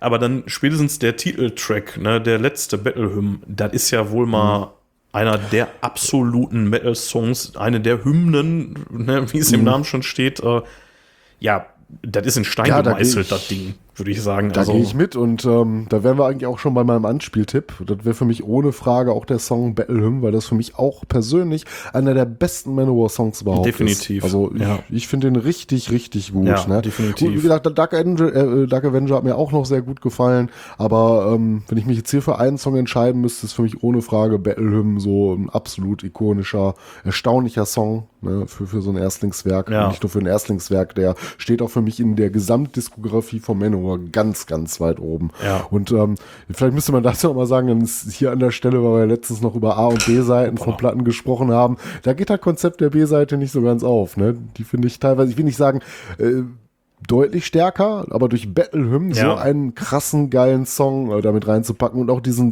starken Dark Avenger. Ja, das ist schon eine sehr, sehr starke B-Seite. Ne? Wobei jetzt weiß ich ehrlich gesagt nicht, ob Manowar, also der 5. Track, ob der schon auf der B-Seite ist oder noch auf der A, weil ich habe halt nur die CD-Version, keine Ahnung. Ja, die ist auch relativ kurz, die CD, zumindest auch die ersten Songs, die gehen jetzt alle nicht so lange, könnte durchaus noch auf der A gepasst haben, das weiß ich jetzt nicht. Ne? Ja, aber ich meine, gut, es ist der Titeltrack, ne? Und deswegen kann ich mir schon vorstellen, dass das da nicht so super relevant ist, dass es der letzte ist auf der Platte, aber ja, also das Ding ist auf jeden Fall in Stein gemeißelt und ohne gibt's einfach, also kein Manowar-Konzert ohne Battle-Hymn, ey. Ganz ehrlich. Also, ja, den brauchst du. Ich meine, die haben da auf der letzten Platte, über die wir heute reden, einen Song geschrieben, der sicherlich noch ikonischer ist, da kommen wir gleich zu, aber der ist schon ganz weit vorne dabei. Also die Drums in dem Teil, ey, die Toms, das ist der absolute Wahnsinn. Das ist. Ja, da sind wir uns, denke ich, einig, ne? Ja. Das ist so der Gamechanger hier, ja. Und textlich sind sie ja da dann auch schon irgendwie so in diesem Schlachten- und Sword-and-Sorcery-Scheiß irgendwie gelandet, ne? Und auch in ihrem ganzen komischen frauenverachtenden Zeug irgendwie. Ne? Das wird später noch mal ein bisschen extremer wird, aber hier fängt's ja damit schon an, ne? Naja, da kommen wir gleich wahrscheinlich nochmal drauf zu sprechen. Ja, cool. Ja, lass uns hier kurz einen Haken unter Battle Hymn machen. Ich würde tatsächlich, es tut mir wirklich extrem leid, aber die Natur ruft gerade hart bei mir. Wenn du nichts dagegen hast, würde ich kurz 3 Minuten Pause machen wollen. Dann gehen wir kurz in die Pause. Alles klar, bis gleich. Ui, das war nötig, ey. Jo. Ja, lass uns direkt weitermachen. Kommen wir zum nächsten Album. Das wäre... Into Glory. Achso, warte mal, sorry, nochmal ganz kurz abschließend. Ja. Ich habe die Battle Hymns, die habe ich hier als irgend so ein Reissue auch, irgendwie von Rock Classic Series. Ich weiß nicht, ob man die im Original noch kriegt, keine Ahnung, ehrlich gesagt. Ja, nee, also ich glaube, Manowar-CDs kriegst du bis auf diese Neuaufnahmen teilweise nur über den Zweitmarkt. Also sind jetzt nicht alle Schweine teuer, du kriegst die teilweise noch zu relativ guten Kursen. So eine Ausnahme war jetzt halt die letzte, die Lord of Steel, die du irgendwie auch nicht mehr so, außer wenn du vielleicht ganz viel Glück hast und irgendwo noch einen Restbestand im kleinen Laden findest, ne? Ja. Eigentlich so auch nicht mehr und die ist ein bisschen teurer. Aber so diese alten Platten, wahrscheinlich weil die ein paar Mal reüssiert wurden, kriegst du die nur zum zweiten Mal ganz gut, teilweise auch für echt kleines Geld. Ne? Ja. Also ich weiß nicht, ich glaube für meine mal irgendwie 4 € bezahlt oder so. Ja, spannenderweise ist die nächste, über die wir jetzt reden, die Into Glory Ride und die übernächste, die Hail to England, die habe ich nur als eine CD. Da sind beide Platten auf einer drauf, hatte ich ja vorhin schon erwähnt. Ja, aber lass uns trotzdem die einzeln besprechen. Das sind ja auch einzelne Alben. Ja. Ja, also 1983 Into Glory Ride. Vielleicht nochmal ganz kurz zur Vorgängerscheibe. Das Debüt in Europa ist das ziemlich gut angekommen. Allerdings ist das in den Staaten wohl nicht so gut gelaufen. Ja. Und das führte dazu, dass dann der Vertrag mit Liberty Records aufgelöst wurde. Ja, hier haben wir eine personelle Änderung auf dem Album. Scott Columbus kommt für Donnie Hamzik. Und der war dann auch erstmal bis 90 bei Manowar und dann wieder ab 96 bis 2008 dann in der Band gewesen. Man hatte ein neues Label gesucht und ist dann zu so einem Indie-Label gekommen namens Music for Nations. Ja. Und da hattest du ja gerade schon diese schöne Geschichte, die wir auch etwas persifliert haben in unserem Intro mit dem Blut erzählt. Ne? Die kamen dann hierher, hatte hier dann ihren Ursprung gehabt. Was soll man noch über die Platte sagen? Die Demo wurde ohne Neuaufnahme und Mastering so veröffentlicht, dass sie wohl ursprünglich mal ein relativ bescheidenes Klangbild hatte. Das ist krass, ne? War die Platte. Das war mir auch nicht klar. Die haben das Demo eingereicht, dann wurde das einfach rausgehauen, ne? Genau. Und ja, ich denke mal, aber was wir heute primär kennen, das ist dann wahrscheinlich eher so die 2001 gemasterte Version von Metal Blade Records. Ich weiß nicht, ob du eine andere Version hast. Naja, hast ja gerade gesagt, du hast so ein Doppelding. Ne? Dann wird das vielleicht auch ein etwas älteres gewesen sein. Ich versuche mal gerade rauszufinden, von wer die veröffentlicht hat. Keine Ahnung. Also 2001 wurde die erst wieder remastert. Wenn deine von vor 2001 ist, dann ist das noch eine ungemasterte Version. Das steht hier echt nicht drauf, ey. Echt spannend. Ja. Na egal. Aber was natürlich bei der Platte extrem ikonisch ist, ist das Artwork, ne? Ja, würde ich gleich drauf zu sprechen kommen, wenn wir üblicherweise über das Cover dann der Platte sprechen. Noch vielleicht ein, zwei Worte hier an Hardfacts. Das Album gab es mal im Ursprung, glaube ich, erstmal nur auf MC und LP. Und das war dann eine ganz lange Zeit nicht mehr im Original zu bekommen. Mhm. Ne, das war wohl relativ schwierig. Und das war dann wohl erst, es gab ein paar Bootlegs natürlich. Ich weiß nicht, ob du vielleicht ein Bootleg sogar hast, wenn das so eine Doppelpressung ist. Aber ab 2001 wurde das dann erstmals dann auf CD remastert. Und vielleicht noch erwähnenswert zu dem Song Gloves of Metal gab es tatsächlich ein Musikvideo. Ja, genau. Was auch unfassbar peinlich ist. Aber nochmal ganz kurz, also das galt ja wirklich jahrelang als das verschollene Album, ne? Genau, also das, weil man das nicht gekriegt hat, es kam auf Vinyl und dann gab es halt keine CD-Auflage davon, ne? Ja, hier und da, wie gesagt, mal so ein paar Bootlegs oder so, MCs, die halt überspielt wurden, aber da bist du so regulär irgendwie eine ganz lange Zeit erstmal nicht dran gekommen. Ne? Ja. Dann können wir kurz über das ikonische Cover sprechen. Ja. Was sehen wir denn da drauf? Ja, wir sehen die Band in Fell und Leder, würde ich sagen. Wobei, ehrlich gesagt, hauptsächlich Fell, ne? Ja, wobei. Ja, ich würde sagen, das ist so ein Barbaren-Outfit ist das, ne? Ja. So Conan, das ist einfach Conan. Was ich daran total spannend finde, ist, dass die Musiker, da muss man denen ja wirklich lassen, dass die echt gut gealtert sind. Das ist jetzt bei Scott Columbus ein bisschen, lassen wir das. Der ist nicht gut gealtert, aber man erkennt die auf jeden Fall. Die haben sich wirklich nicht groß verändert, ne? Also Joey, Eric und Scott erkennst du sofort. Also Ross the Boss, dafür, dass der so, dass der eigentlich so eine treibende Kraft hinter der Band war zu der Zeit, finde ich das Gesicht von dem immer relativ unscheinbar. Also da habe ich immer... Also bei allen anderen weiß ich immer sofort, von wem die Rede ist. Bei Ross the Boss bin ich immer so ein bisschen so, wie sah der nochmal aus? So, jetzt weiß ich jetzt natürlich, weil ich ihn persönlich kennengelernt habe, aber da war immer so, Ross the Boss, wie sah der nochmal aus? Bei allen anderen ist klar, irgendwie Scott Columbus mit seinem ikonischen, mit seiner Rotzbremse da irgendwie, ne? Also dieser Bart, ey. Absoluter Hammer, ey. Und Joey DeMaio hat ja sowieso so eine Charakterfresse. Ich habe nicht so richtig recherchiert, aber der hat ja irgendwie schon so ein sehr ikonisches Gesicht irgendwie. Ne? Hat er irgendwelche indigenen Vorfahren oder so?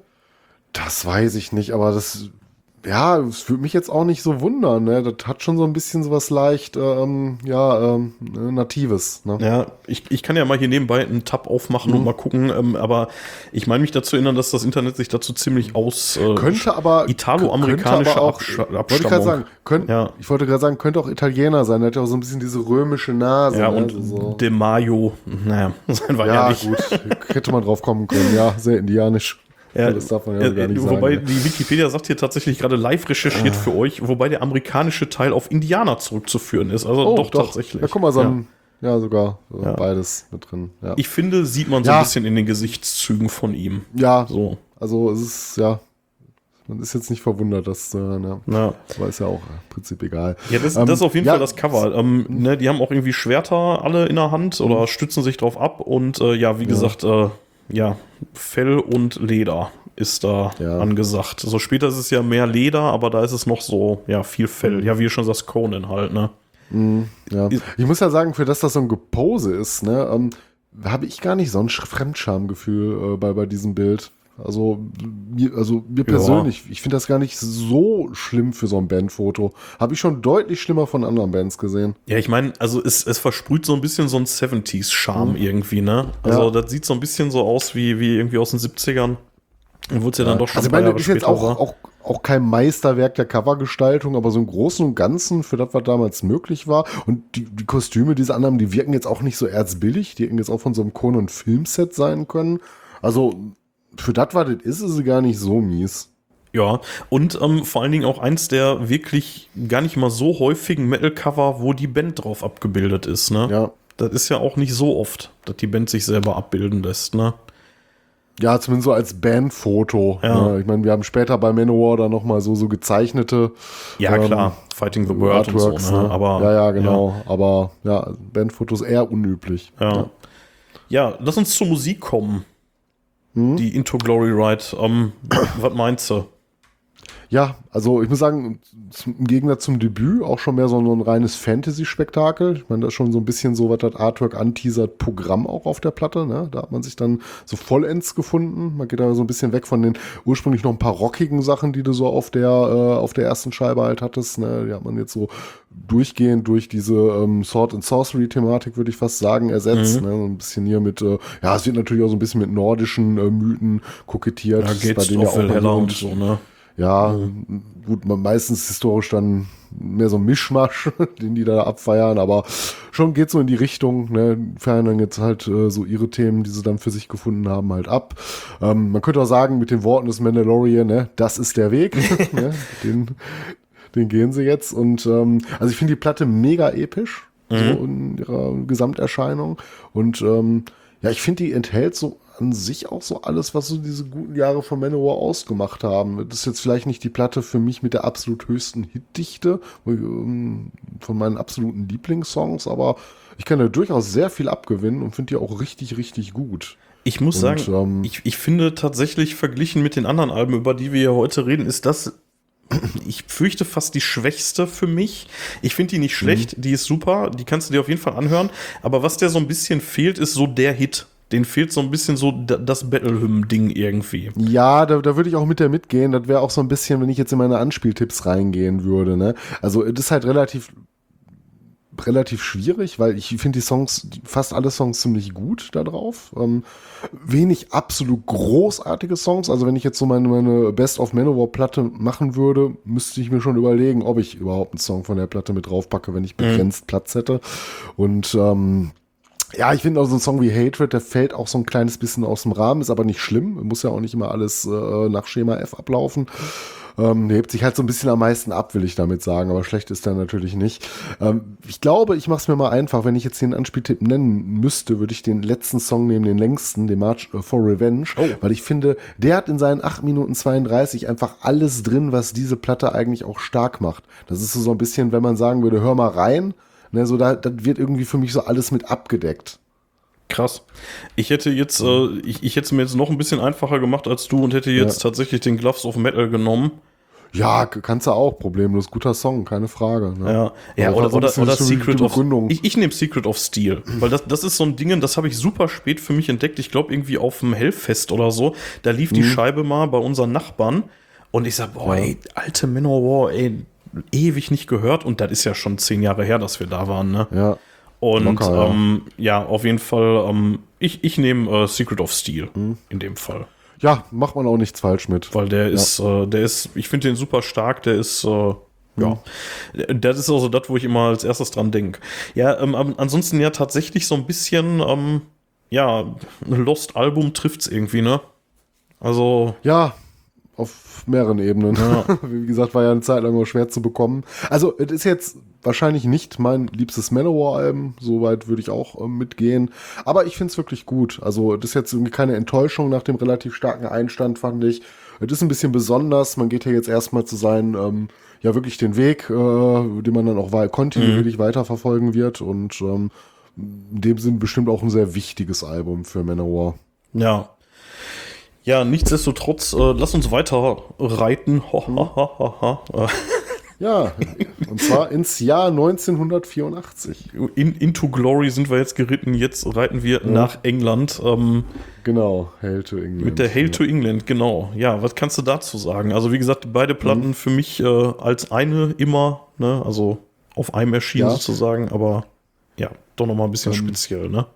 Ja, komischerweise, dass sie das als Doppelalbum zusammengepackt haben, weil die Hail to England ist eigentlich so eher das Schwesteralbum zum Nachfolger der Hail to England. Sign of the Hammer. Die sind nämlich im gleichen Jahr erschienen, ne?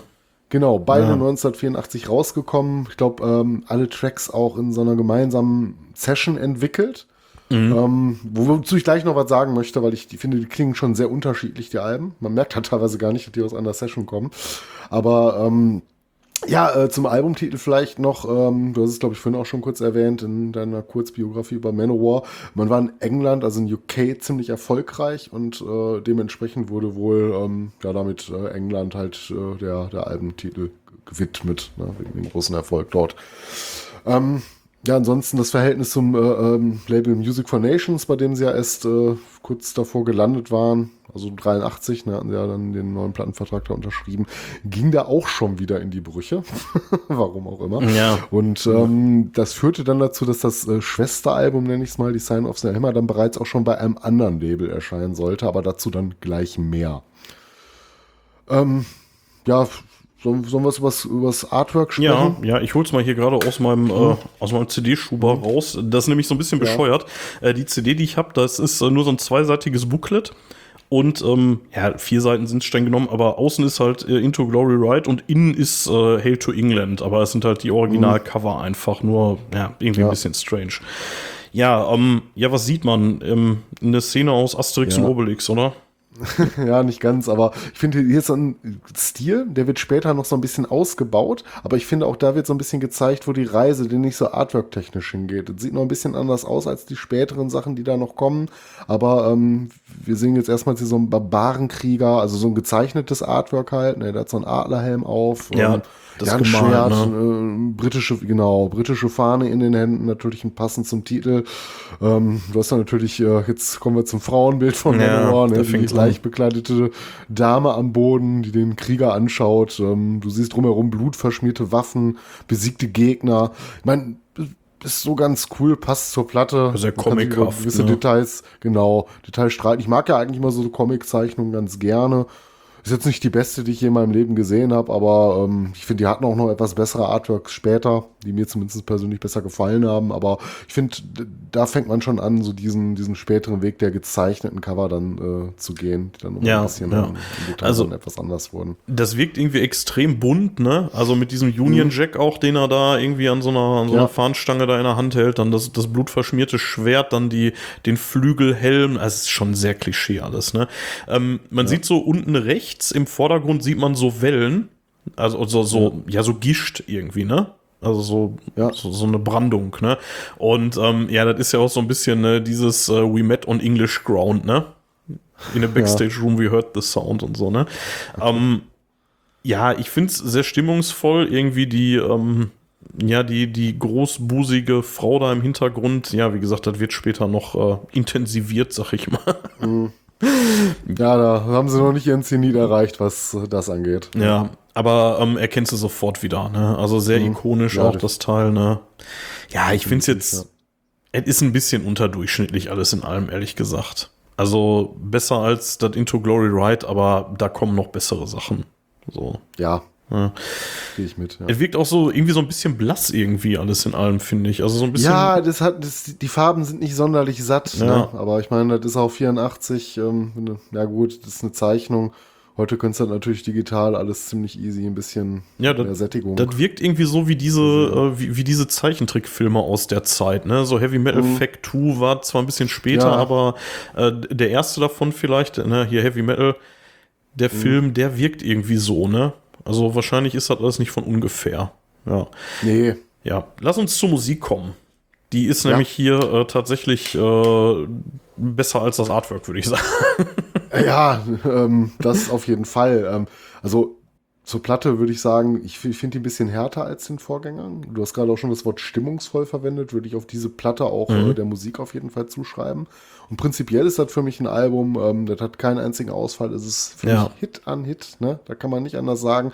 Ich würde sogar an manchen Tagen sagen, das ist vielleicht sogar mein absolutes liebstes Manowar-Album. Ja, krass. Das vielleicht überraschen mag, aber so, das ist ja manchmal so ein bisschen tagesabhängig, aber wenn ich mir so die Songs drauf gucke, die da drauf sind, ja, einfach nur stark. Ne? Bist also, du nicht der Einzige, den ich das in letzter Zeit habe sagen hören. Also das habe ich durchaus von anderen Leuten auch gehört. Ja.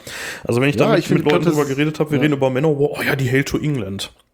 Mhm. Ja, das ist schon, das mögen wirklich viele sehr, sehr gerne, das Ding. Ja. Also es ist sowieso bei Manowar generell sehr schwer, glaube ich, zu entscheiden, was so die beste Platte von denen ist. Nee, ne? Aber die hat natürlich einen. Ja, gut, vielleicht hast du einen eindeutigen Sieger, aber ich finde, mit der Hail to England kann ich schon ganz gut gehen. Ne, da hast du natürlich so Dinger wie so Army of the Immortals, so die Fanhymne schlechthin. Mhm. Ne, ja gut, eins, wenn ich mal wieder gespart hätte, hier Black Arrows. Ne, das, ist wieder genau der gleiche Unsinn, braucht auch wieder kein Mensch. Ja, ja, ja genau, hätte ich drauf verzichten können.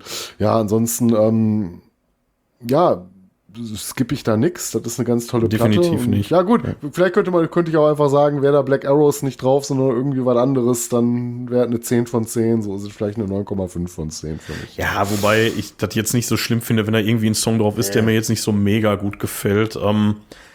Was wäre denn dein Anspieltipp? Ich tue mich da ein bisschen schwer bei der Scheibe, aber vielleicht kannst du mir da helfen. Ja, nee, also ich konnte mich relativ leicht entscheiden, obwohl ich sehr vieles sehr geil finde. Ne? Also ich glaube, viele würden jetzt auch einfach sagen Army of the Immortals, weil es so diese Fanhymne ist. Aber ich würde einfach sagen, der Lieblingstrack auf der Platte ist für mich der Opener Blood of My Enemies. Echt? Krass. Den, ja, also ich finde auch an anderen Songs, also ich hätte jetzt auch irgendwas anderes nehmen können, aber das ist so für mich so einer der Songs, die auch für mich auf so ein Manowar Best-of gehören.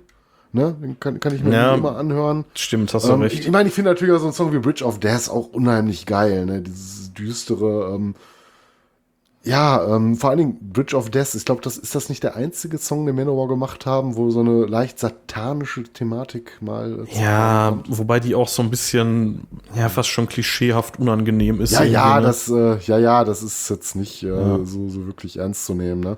Nee, also Anspieltipp, ich gehe einfach mit Blood of My Enemies. Finde ich gut, weil dann kann ich nämlich Kill with Power nehmen. Mhm. Ja.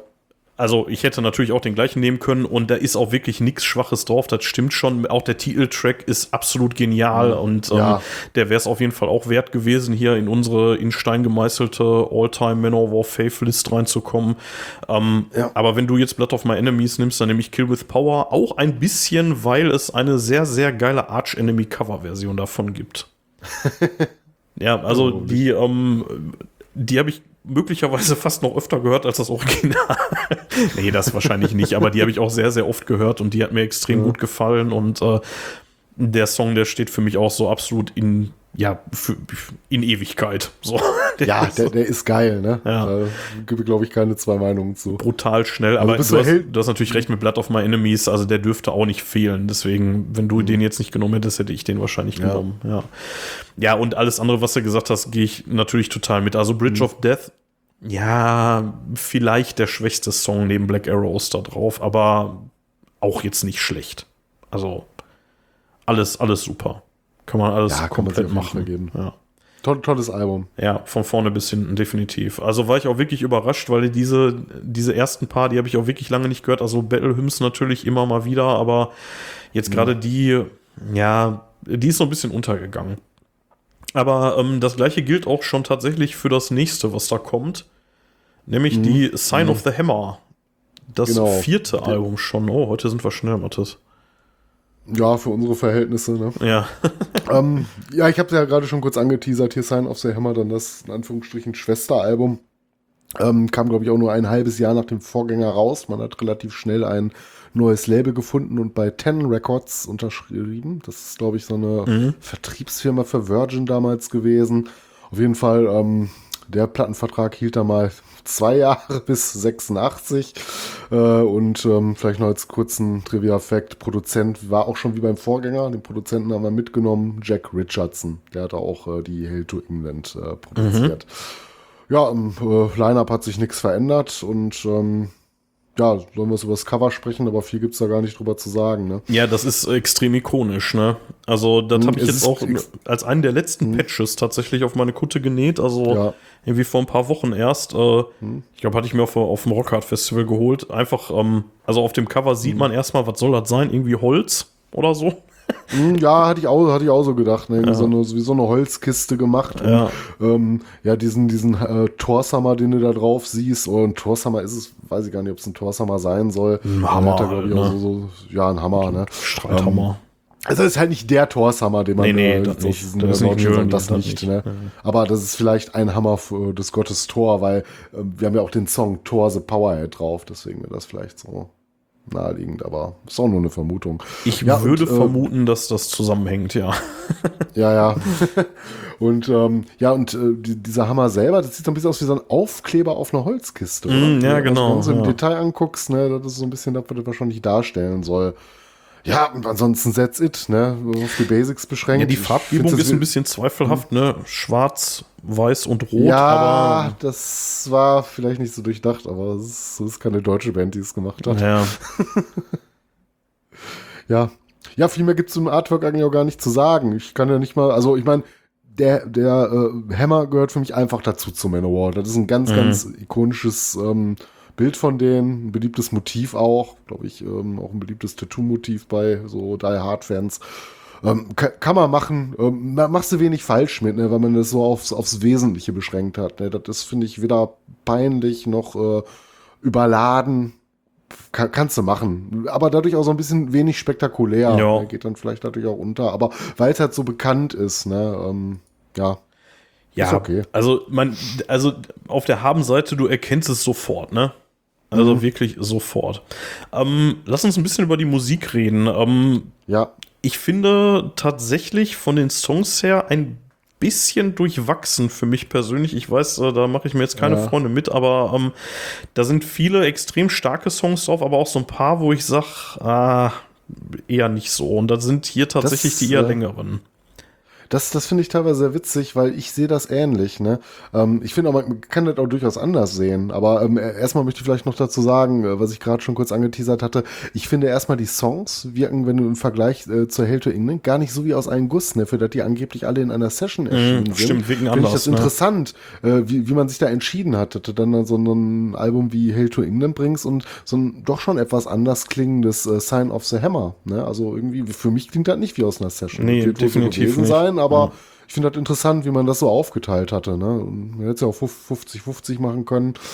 Ne, keine Frage, weil ich dir gerade schon recht gegeben habe. Ne? Finde ich die Hail to England auch persönlich besser als die Sign of the Hammer. Ich weiß, dass das so ein kleiner Fan-Favorite auch schon mal gerne ist, die Platte. Ne? Ich meine, die ist sehr solide. Ne? Das heißt nicht, dass das eine schlechte Platte ist. Die ist für mich immer noch, glaube ich, 90% besser als 90% aller anderen Sachen, die so aus dem Genre kommen. Ne, und steckt da ziemlich vieles in die Tasche. Ich finde auch, es gibt so ein paar so ungewöhnliche Sachen, so Animals, den Song finde ich so vom Klangbild her sehr, sehr überraschend. So, der klingt so ein bisschen Hair Metal-mäßig. Ich finde den voll geil. Ja, ja, ich finde den auch nicht schlecht. Ne? Das wollte ich damit gar nicht sagen. Aber das ist dann auch wieder so ein bisschen, ne, da hätte ich, also wenn man den nicht kennen würde, ne, so, ja, ist doch sehr, sehr interessant. Ne? Zumal man sich ja selber, glaube ich, auch gerne so von Hair-Metal-Bands abgegrenzt hat. Ne? Wobei Hair-Metal, glaube ich, in der Zeit war das schon so ein Ding, 84, ich weiß gar nicht. Joa, ich würde sagen, ja. Aber, ja, gerade eben, ne? Aber ja, tatsächlich, der fällt auch so ein bisschen raus. Ne? Ich finde ein bisschen witzig, der Opener, der All-Man-Play on 10, der ist ja so ein bisschen doppeldeutig, ne?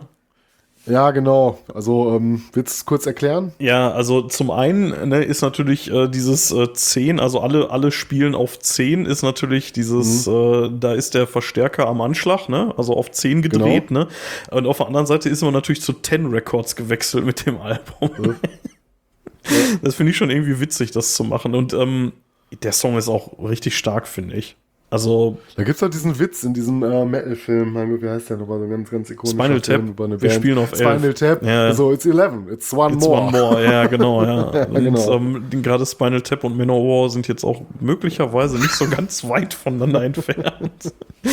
Ja, nee, aber der ist so ein bisschen doppeldeutig. Ich finde den extrem stark, wäre nicht mein Favorit, Animals auch nicht, obwohl der schon cool ist in seiner Ungewöhnlichkeit auf dem Album sozusagen. Ja. Dann sind da ja zwei so extrem lange drauf. Mountains mit 7 Minuten 40 und Guyana mit 7 Minuten 6. Die, ja, wenn ich hoffe, ich tue Sabina da jetzt nicht unrecht, aber ich meine, das sind beides ziemliche Favoriten von ihr. Hier unsere Freundin Sabina, die ja auch absolut riesengroßer Manowar-Fan ist. Ja. Aber zumindest Mountains war, meine ich, schon ein großer Favorit von ihr, den sie sich immer wünscht. Ja. Wäre jetzt nicht so ganz meins und Guyana auch nicht, der Abschlusstrick.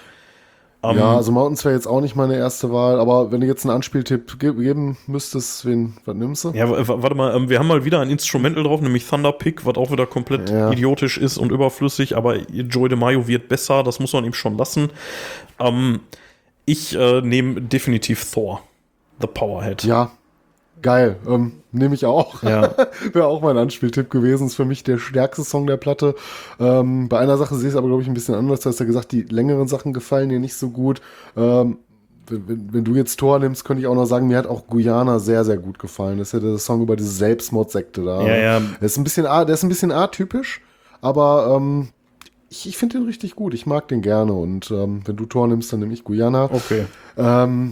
Was ich so ein bisschen komisch finde, gerade so der Titeltrack Sign of the Hammer, habe ich manchmal das Gefühl, das ist auch so ein kleiner Fan-Favorite. Ich finde ihn jetzt, also ich meine, der ist gut, ja, so keine Frage. Da ist kein schlechter Song drauf, ne? Also auch da wieder. Nee, das ist, ja, das ist alles Jammern auf sehr, sehr hohem Niveau. Aber ich weiß nicht, ob ich den Sign of the Hammer auf meine Best-of packen würde, wenn ich jetzt was in den Slot zu vergeben hätte. Dazu ist er auch ein bisschen totgenudelt, ehrlich gesagt. Also dazu habe ich den auch zu oft gehört, was jetzt eigentlich wieder für ihn spricht, aber ja.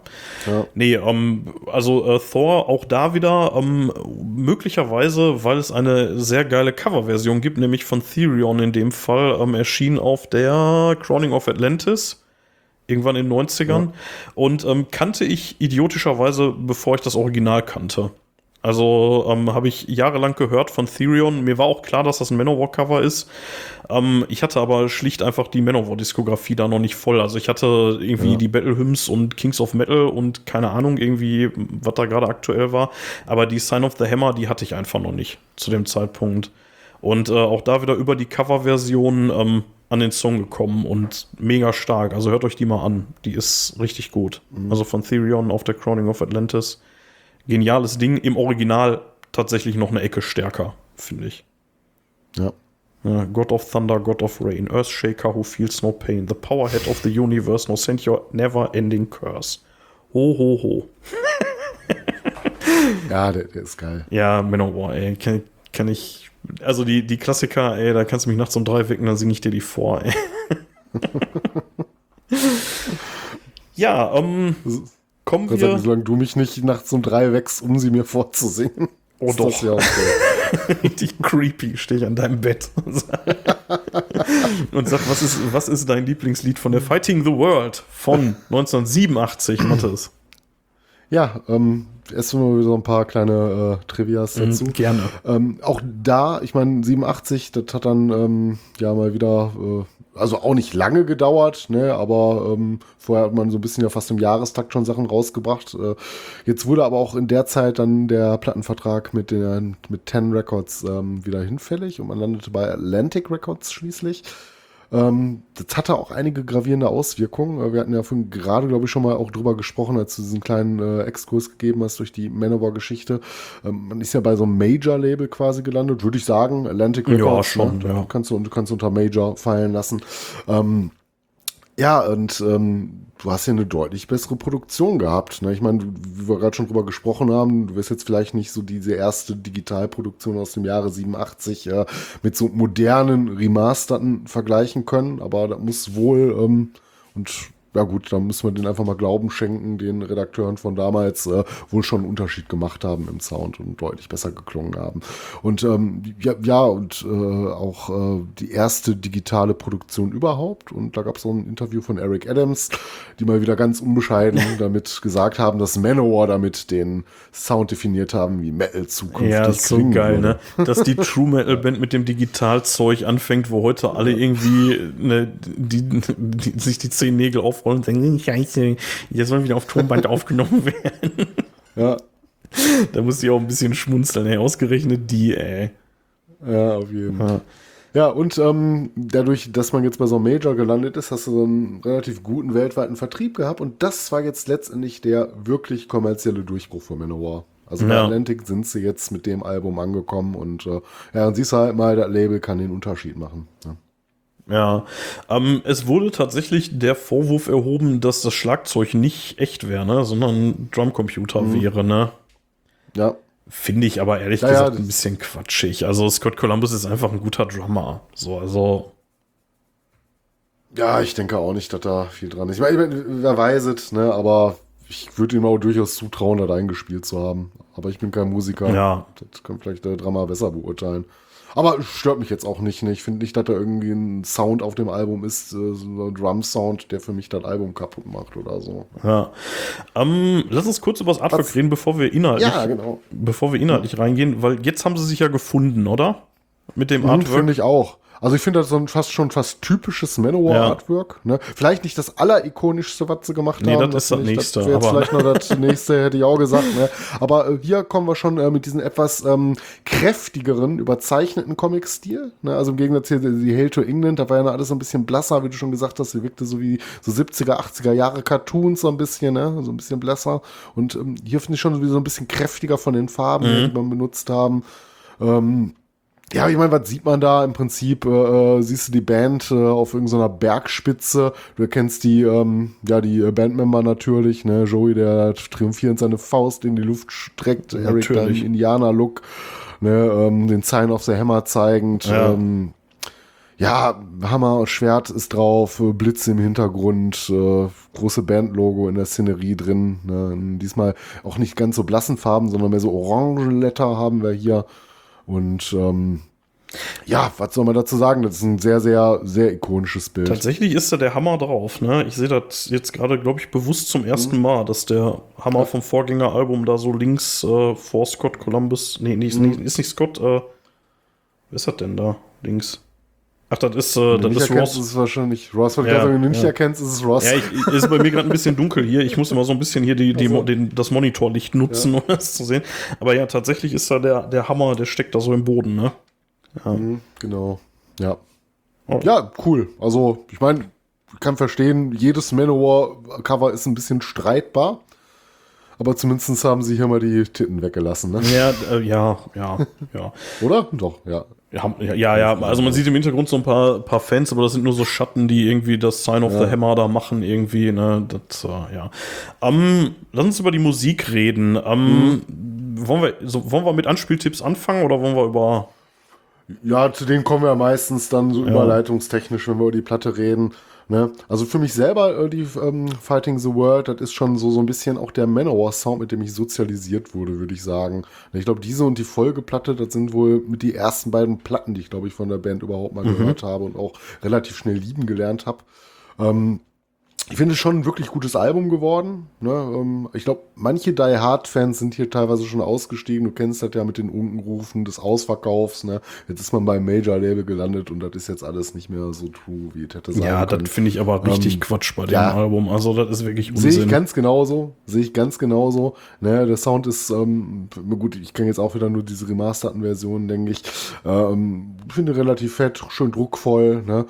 Songtechnisch ist man sich auch weitestgehend treu geblieben. Man ist den Weg halt weitergegangen. Er hat schöne, epische Hymnen verfasst.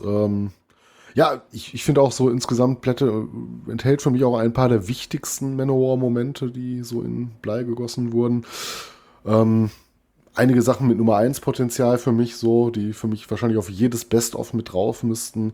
Ja, hier ist natürlich wieder den typischen Instrumentalfiller, diesmal aber so eine Drum-Geschichte. das geht mir nicht ganz so auf den Sack, muss ich sagen. Also das ist schon irgendwie okay. Das kannst, also habe ich nicht mehr das Bedürfnis, so die Skip-Taste zu drücken. Nee, das kann man sich geben. Ist auch mit 1 Minute 18 echt, dann das lohnt sich ja nicht, dafür die Skip-Taste zu drücken. Oh, Mathis, sorry, ich muss ganz kurz abschweifen. Ich habe mir irgendwie vor nicht allzu langer Zeit, ich habe ja hier immer rumgenervt, irgendwie von wegen mit Vinyl und Plattenspieler und tralala, ne, da nörde ich mich natürlich gerade noch viel, viel mehr rein, ist ja klar. Jetzt bin ich dabei, irgendwie zu gucken, welche Nadel irgendwie am besten zu meinem Plattenspieler passt. Richtig unangenehm. Aber unabhängig davon habe ich mir tatsächlich, jetzt halte ich fest, einen CD-Player gekauft. Okay. Einen CD-Player für eine HiFi-Anlage. Den habe ich mir irgendwie auf eBay Kleinanzeigen für einen echt schmalen Taler besorgt. Und ich muss sagen, es macht ein bisschen Spaß. Also, das ist so ein uraltes Ding irgendwie von Technics oder so. Und, da macht ja nichts. Das Ding könnte ruhig alt sein. Ja. Der Nachteil daran, dass der alt ist, ich habe keine Fernbedienung. Das heißt, ich muss, wenn ich wirklich skippen will, muss ich aufstehen. Und deswegen, weil du gerade von wegen Skip-Taste und das würde ich da jetzt nicht machen, weil mit 1 Minute 18, das halte ich dann aus. So, dann, das sitze ich dann einfach aus. Und ich habe jetzt tatsächlich öfter mal, irgendwie bin ich in den Keller gegangen, an meinen CD-Schrank, habe mir irgendwie 2, 3 Platten rausgenommen, also CDs. Und habe die einfach mal eingelegt und laufen lassen. Relativ viel Dimo Borgir, aber auch hier unser Black Metal-Zeug, hier in The Nightside Eclipse, ne, und so. Ja. Das einfach mal so durchhobeln. Das ist schon, das kommt dem Feeling, was man bei Platten hat, schon relativ nah, muss ich sagen. Also ist was anderes, finde ich auch ganz gut, aber ich sag mal, bei dir macht das auch so ein bisschen Sinn, sich so ein Ding hinzustellen. Du hast ja auch nette Boxen, du kannst das ja als Gesamtanlage betreiben. Nur bei mir ist ja jetzt alles hier, sag ich mal, digital. Meine guten Boxen habe ich halt und Kopfhörer ja alles am Rechner stehen, so dann höre ich mir eher die Flak an, als dass ich zum Schrank gehe und mir eine CD rausnehme. Aber ich verstehe das schon so ein bisschen, wenn ich jetzt, glaube ich, auch selber eine Anlage hätte oder so Stereo-Boxen irgendwie so große, ne, dann hätte ich wahrscheinlich auch noch einen CD-Player irgendwo stehen. Aber bei mir ist das halt alles hier am Rechner aufgebaut und dann kann ich auch digital hören. Wenn man da mal Bedarf hat, eBay Kleinanzeigen, die Leute, die hauen die Scheiße gerade massiv raus und da kriegst du teilweise irgendwie für 20 Euro da irgendwie so einen ollen CD-Player. Und was ich richtig, richtig cool finde, der hier unser lieber André, unser Freund, der hat mir ja mal vor einiger Zeit einen ganzen Schwung von CDs vermacht. Und einige davon ließen sich nicht rippen, aber die lassen sich in diesem alten Scheißding abspielen, spannenderweise. Ja, guck mal, hat das Ding eine bessere Fehlerkorrektur als die Brenner, die wir heutzutage haben. Vielleicht kommt das da noch auf den Brenner an. Ne? Da gibt ja auch noch Dinger, die sind richtig teuer. Vielleicht brauchst du ich habe so ein 20-Euro-USB-Ding hier, ne? Aber ich auch. Nee, aber der hat wahrscheinlich keine Fehlerkorrektur, der hat wahrscheinlich einfach eine Fehlerignorierung drin und spielt einfach wahrscheinlich weiter.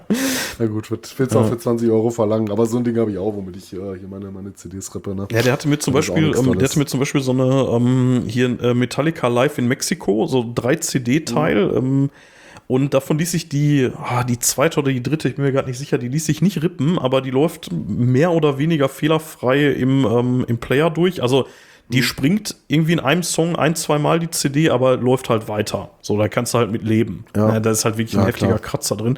Dazu ein kleiner Pro-Tipp. Ich habe von den ganzen CDs von André, die ich hier habe, da ließen sich ein paar Megadeth-Sachen, ließen sich auch zuerst nicht rippen. Und dann habe ich ein bisschen rumrecherchiert. Weißt du, wie du so alte CDs wieder richtig schön sauber kriegst und möglicherweise auch wieder abspielbar? Ja, früher hat man doch immer irgendwie, dass die nicht mit irgendwas eingerieben. Mit Zahnpasta. Du nimmst weiße Zahnpasta, und reib's richtig, also auch nicht zu schüchtern, irgendwie mit einem Tuch irgendwie das richtig schön damit polieren und danach dann abspülen, trocknen lassen, und das hat bei ein paar CDs wirklich funktioniert. Die ließen sich danach wieder ohne Probleme abspielen. Die wollten erst gar nicht und dann gingen die wieder, weil du reibst damit wohl so die oberste Schicht von dem Plastik so ein bisschen weg und ja. Ja, wobei ich sagen muss, ich habe nicht viele CDs, die sich geweigert haben, aber die paar, die sich geweigert haben, bei denen ist physisch gar kein Mangel zu erkennen. Ich glaube, das ist einfach, weil das dann irgendwie so ein... Ja, irgendwie wegoxidiert, ne? Ja. Irgendwie so was, aber liegt jetzt teilweise nicht an Kratzern, dass ich mal eine CDs also, nicht rippen oder abschneiden kann. Also, was ich gerade gesagt habe, hier mit Zahnpasta und so, das kannst du halt auch nicht machen bei gebrannten CDs. Ne? Bei den ganzen Demos, die ich hier für die Schatzkiste da ausgebuddelt habe, die, also da bin ich echt froh, dass ich die mal irgendwann vor 25 Jahren irgendwie in, 25 sind es nicht, aber vor 20 Jahren mal als MP3 mindestens mal gerippt habe, weil die kannst du nicht abspielen mehr, die sind tot. Und bei gebrannten, also da geht wirklich gar nichts mehr. Das kannst du knicken. Ja. Egal, genug abgeschwiffen, lass uns zurückkommen zur Fighting the World, zu den Songs da drauf. Vielleicht noch mal ein bisschen, da wird es jetzt langsam auch ein bisschen schwer, wirklich Hits rauszusuchen, weil da sind schon ein paar Dinger drauf. Aber vielleicht noch ein bisschen Hintergrund, hier Blow Your Speakers, der zweite Song.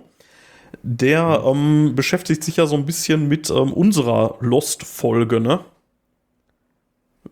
Ach so, ja. I wrote a letter to the MTV. What's going on? Ja. They didn't care about me. Wir hatten mal eine Folge gemacht. Gerade überlegen, was nochmal unsere Lost-Folge war, weil es ist mir gerade wieder wie Schuppen von den Augen gefallen. Die Lost-Folge war, wir haben mal über Metal-Videos geredet und haben dann einen Tag später beschlossen, dass wir das nicht veröffentlichen. Ich bin immer noch der Meinung, für zahlende Kunden auf Steady können wir irgendwann mal drüber reden, aber... Nein, aber genau, also da geht es ja so ein bisschen um Radio und Musikfernsehen, und die haben da tatsächlich mal irgendwie von VH1 aus den USA mal einen Negativpreis gekriegt, nämlich den wurden aufgenommen in die 40 Most Awesomely Bad Metal Songs. Der Song, nur kleiner Funfact, finde ich ganz witzig. Ja. Klar, kann man ja mal erzählen. Ne? Ansonsten haben wir mit Defender mal wieder Orson Welles da drauf, der allerdings bei Erscheinen schon 2 Jahre tot war, ne? Ja. Und ja, das waren eigentlich so die wesentlichen Fun Facts. Irgendwie, es gab irgendwie, von JB auch noch irgendwelche Spaßcover-Versionen. Feuerschwanz hat Carry On mal irgendwann nochmal gemacht und das haben, glaube ich, schon alles gecovert. Ja. Was ist denn so dein Highlight da drauf? Ja, also ich glaube, ich habe ein absolutes Highlight, aber ich habe so ein paar Songs, die ich vielleicht auch nochmal so wieder Anspieltipps nennen möchte. Also ein Song, der wahrscheinlich vielen auf den Sack gehen wird, ist für mich trotzdem, den ich immer wieder gerne höre, Carry On, weil das so einer der allerersten Manowar-Songs war, die ich jemals gehört habe. Absolut großartig. Das ist natürlich großartig. Nicht so der absolut typischste Vertreter, aber ich finde ihn gut. Ich mag ihn auch heute noch und den würde ich vielleicht auch auf so eine Best aufpacken, wenn ich den genug Slots zu vergeben hätte. Ich mag den richtig gerne. Den Titeltrack Fighting the World, der geht für mich auch mehr als klar. Sind viele starke Sachen drauf, aber ich glaube, mein absolutes Highlight ist Blackwind Fire in Steel. Da gibt's auch keine zwei Meinungen, oder? Nee. Da musste ich auch nicht lange überlegen. Also wenn ich mich entscheiden müsste für einen, das wäre Blackwind Fire in Steel. Ja, da gehe ich auch total mit und ich will jetzt da auch keinen anderen, weil der Song, der sticht einfach so krass heraus. Der ist es, ne? Ja, der ist es einfach. Also klar, Carry On ist ein absolutes Mitsingenteil. Der ist großartig, Blow Your Speakers, absolutes Party-Ding, Fighting the World, keine Frage, alles geil, alles geil, Holy War, Master of Revenge, ja okay, gut, ne, aber die Platte ist einfach von vorne bis hinten geil und ich finde mit Blackwind Fire and Steel als letztes und dann auch noch jetzt hier heute in unserem Intro auch zu Ehren gekommen, ne, großartiges Teil. Da gibt's, da gibt's, glaube ich, wirklich keine zwei Meinungen. Der Song, der ist einer der absoluten Klassiker von Manowar. In seiner Einfachheit, ne? Blackwind, Fire and Steel. Also, das sagt einfach alles, was man über Manowar wissen muss. Also, besser geht's nicht. Ja. Und dann ist er halt, ne, auch noch einfach so als Song einfach großartig, ne? Full Moonlight is calling me, my kingdom lies within. Und so weiter. Absolut geil. Kann man nicht viel hinzufügen. Dem gibt's eigentlich nichts hinzuzufügen. Ja. So, Mathis, bevor wir uns jetzt der Zielgeraden widmen, mit dem letzten Album für heute, muss ich dich nochmal um eine kleine Pause bitten. Dieses doofe Bier. Ey, ich habe 2 von den Dingern getrunken und es drückt und drückt und drückt. Aber ich will jetzt nicht unter Zeitdruck die letzte Platte hier besprechen. Deswegen, wir hören uns in 3 Minuten wieder. Alles klar. So, da bin ich wieder. Jo. Dann gut. Lass uns direkt weitermachen. Ich habe mir noch mal ein frisches Bierchen geholt, nachdem ich das letzte Bierchen weggebracht habe. Ja, was haben wir heute? Dienstag, oder? Ja, Dienstag. Ja. Auch schon wieder nicht schlecht, Hoshi. Nicht schlecht. Ja, aber du kommst ja auch gerade erst aus dem Krankenstand. Ja, ich habe ja auch relativ lange tatsächlich nichts getrunken. Ich glaube, seit unserer letzten Aufnahme nicht. Aber ja, gut. Egal. Aber tatsächlich würde ich jetzt auch ehrlich gesagt das nächste Album, über das wir jetzt reden und das letzte für heute Abend auch nicht ohne ein Glas Bier in der Hand besprechen wollen, weil ja, das ist für mich definitiv der Höhepunkt des Schaffens dieser Band. Also kann man auf jeden Fall so sehen. Ja, es gibt viele Sachen, die dafür sprechen. Ja. Vielleicht nochmal vorab ein paar kleine Facts, wovon du auch schon das eine oder andere, glaube ich, erwähnt hattest. Im Rahmen der Veröffentlichung gab es für Deutschland halt exklusiv eine deutsche Version des Songs Heart of Steel. Das erschien als Single damals. Ne? Sehr besonders an dem Album, hier haben wir nicht nur reine Metal-Lieder drauf. Ne? Es gibt zum Beispiel einmal hier der Titel The Crown and the Ring, Lament of the Kings, wurde mit dem Canuldier Manor Chor in St. Paul's Church in Birmingham aufgenommen. Ja, und auch direkt ein absolutes Highlight. Ja, so geil der ist. Man muss aber sagen, der Song ist tatsächlich kein Metal. Aber er ist sehr geil, ne? Es fehlen halt so diese typischen Instrumentierungen für Metal, so wie Gitarre, Bass oder Schlagzeug. Dafür hast du dann ein paar andere Sachen dabei. Ne, ist aber unheimlich atmosphärisch, passt da auch super rein. Ich finde den auch die deplatziert oder so. Das ist halt mal so ein bisschen was Besonderes, ne? Und ich glaube, der wird auch immer bei jedem Manowar-Gig auch heute noch als Outro. Als Outro, ja, als Abschluss, ja. Genau. Ja, gut, kannst du halt nicht immer den Männerchor holen. Ne?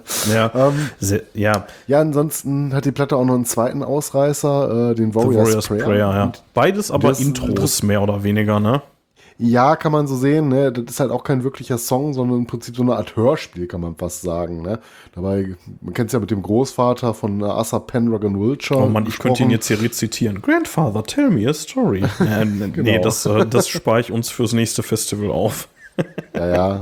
Und der mündet dann ja direkt in den Abschluss da Blood of the Kings. They were the Metal Kings. Genau. Ja. Ja, und es ist das letzte Album mit Ross the Boss. Der hat die Band dann aus, man gesagt hat, glaube ich, musikalischen Differenzen verlassen. Vielleicht auch nicht nur, so wie man es auch noch woanders gesehen hat. Im Interview 2008 hat er wohl mal gesagt, Grund dafür war mit dem Text zu Pleasure Slave so überhaupt nicht einverstanden. Ja, was ich verstehen kann. So ein bisschen, ja, kann man durchaus verstehen. Ne? Und Ross ist da einfach ein anderer Schlag Mensch. Und ja, ich meine, hört euch den Song an, dann wisst ihr wahrscheinlich warum oder lastet. Ja, Chain brought her to her knees. Also, das ist schon, also als ich den jetzt auch wieder gehört habe, muss ich sagen, also den habe ich auch immer viel geskippt, weil erstmal finde ich den nicht gut und dann ist der textlich halt absolut indiskutabel, ne? Ich finde den, das ist auch so ein, also wenn die Platte einen miesen Song hat, kann nur der sein. Ja. Alle anderen sind da wirklich gut, aber wenn nicht sogar gottgleich. Aber der Song, ich weiß nicht, was er auf der Platte soll. Ja. Das, wie du schon sagst, ist wieder besonders gut. Er ist textlich ein Tiefpunkt in der Bandgeschichte, würde ich sagen. Ne? Ja. Da kannst du auch nicht sagen, das ist irgendwie ironisch. Nein, das ist einfach wirklich nur frauenverachtender Dreck.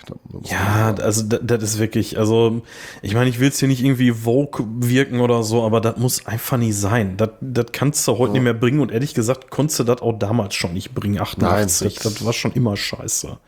Ja. Okay, lass uns nicht zu sehr an diesem Tiefpunkt aufhalten. Der steht relativ zentral auf der Platte. Allerdings ist der auch eingerahmt von wirklich hervorragenden True-Metal-All-Time-Klassikern und zwar so ungefähr jeder andere Song auf der Platte. Wir hatten ja das Vergnügen, im Mai die Platte komplett live zu hören mit Ross the Boss, ne?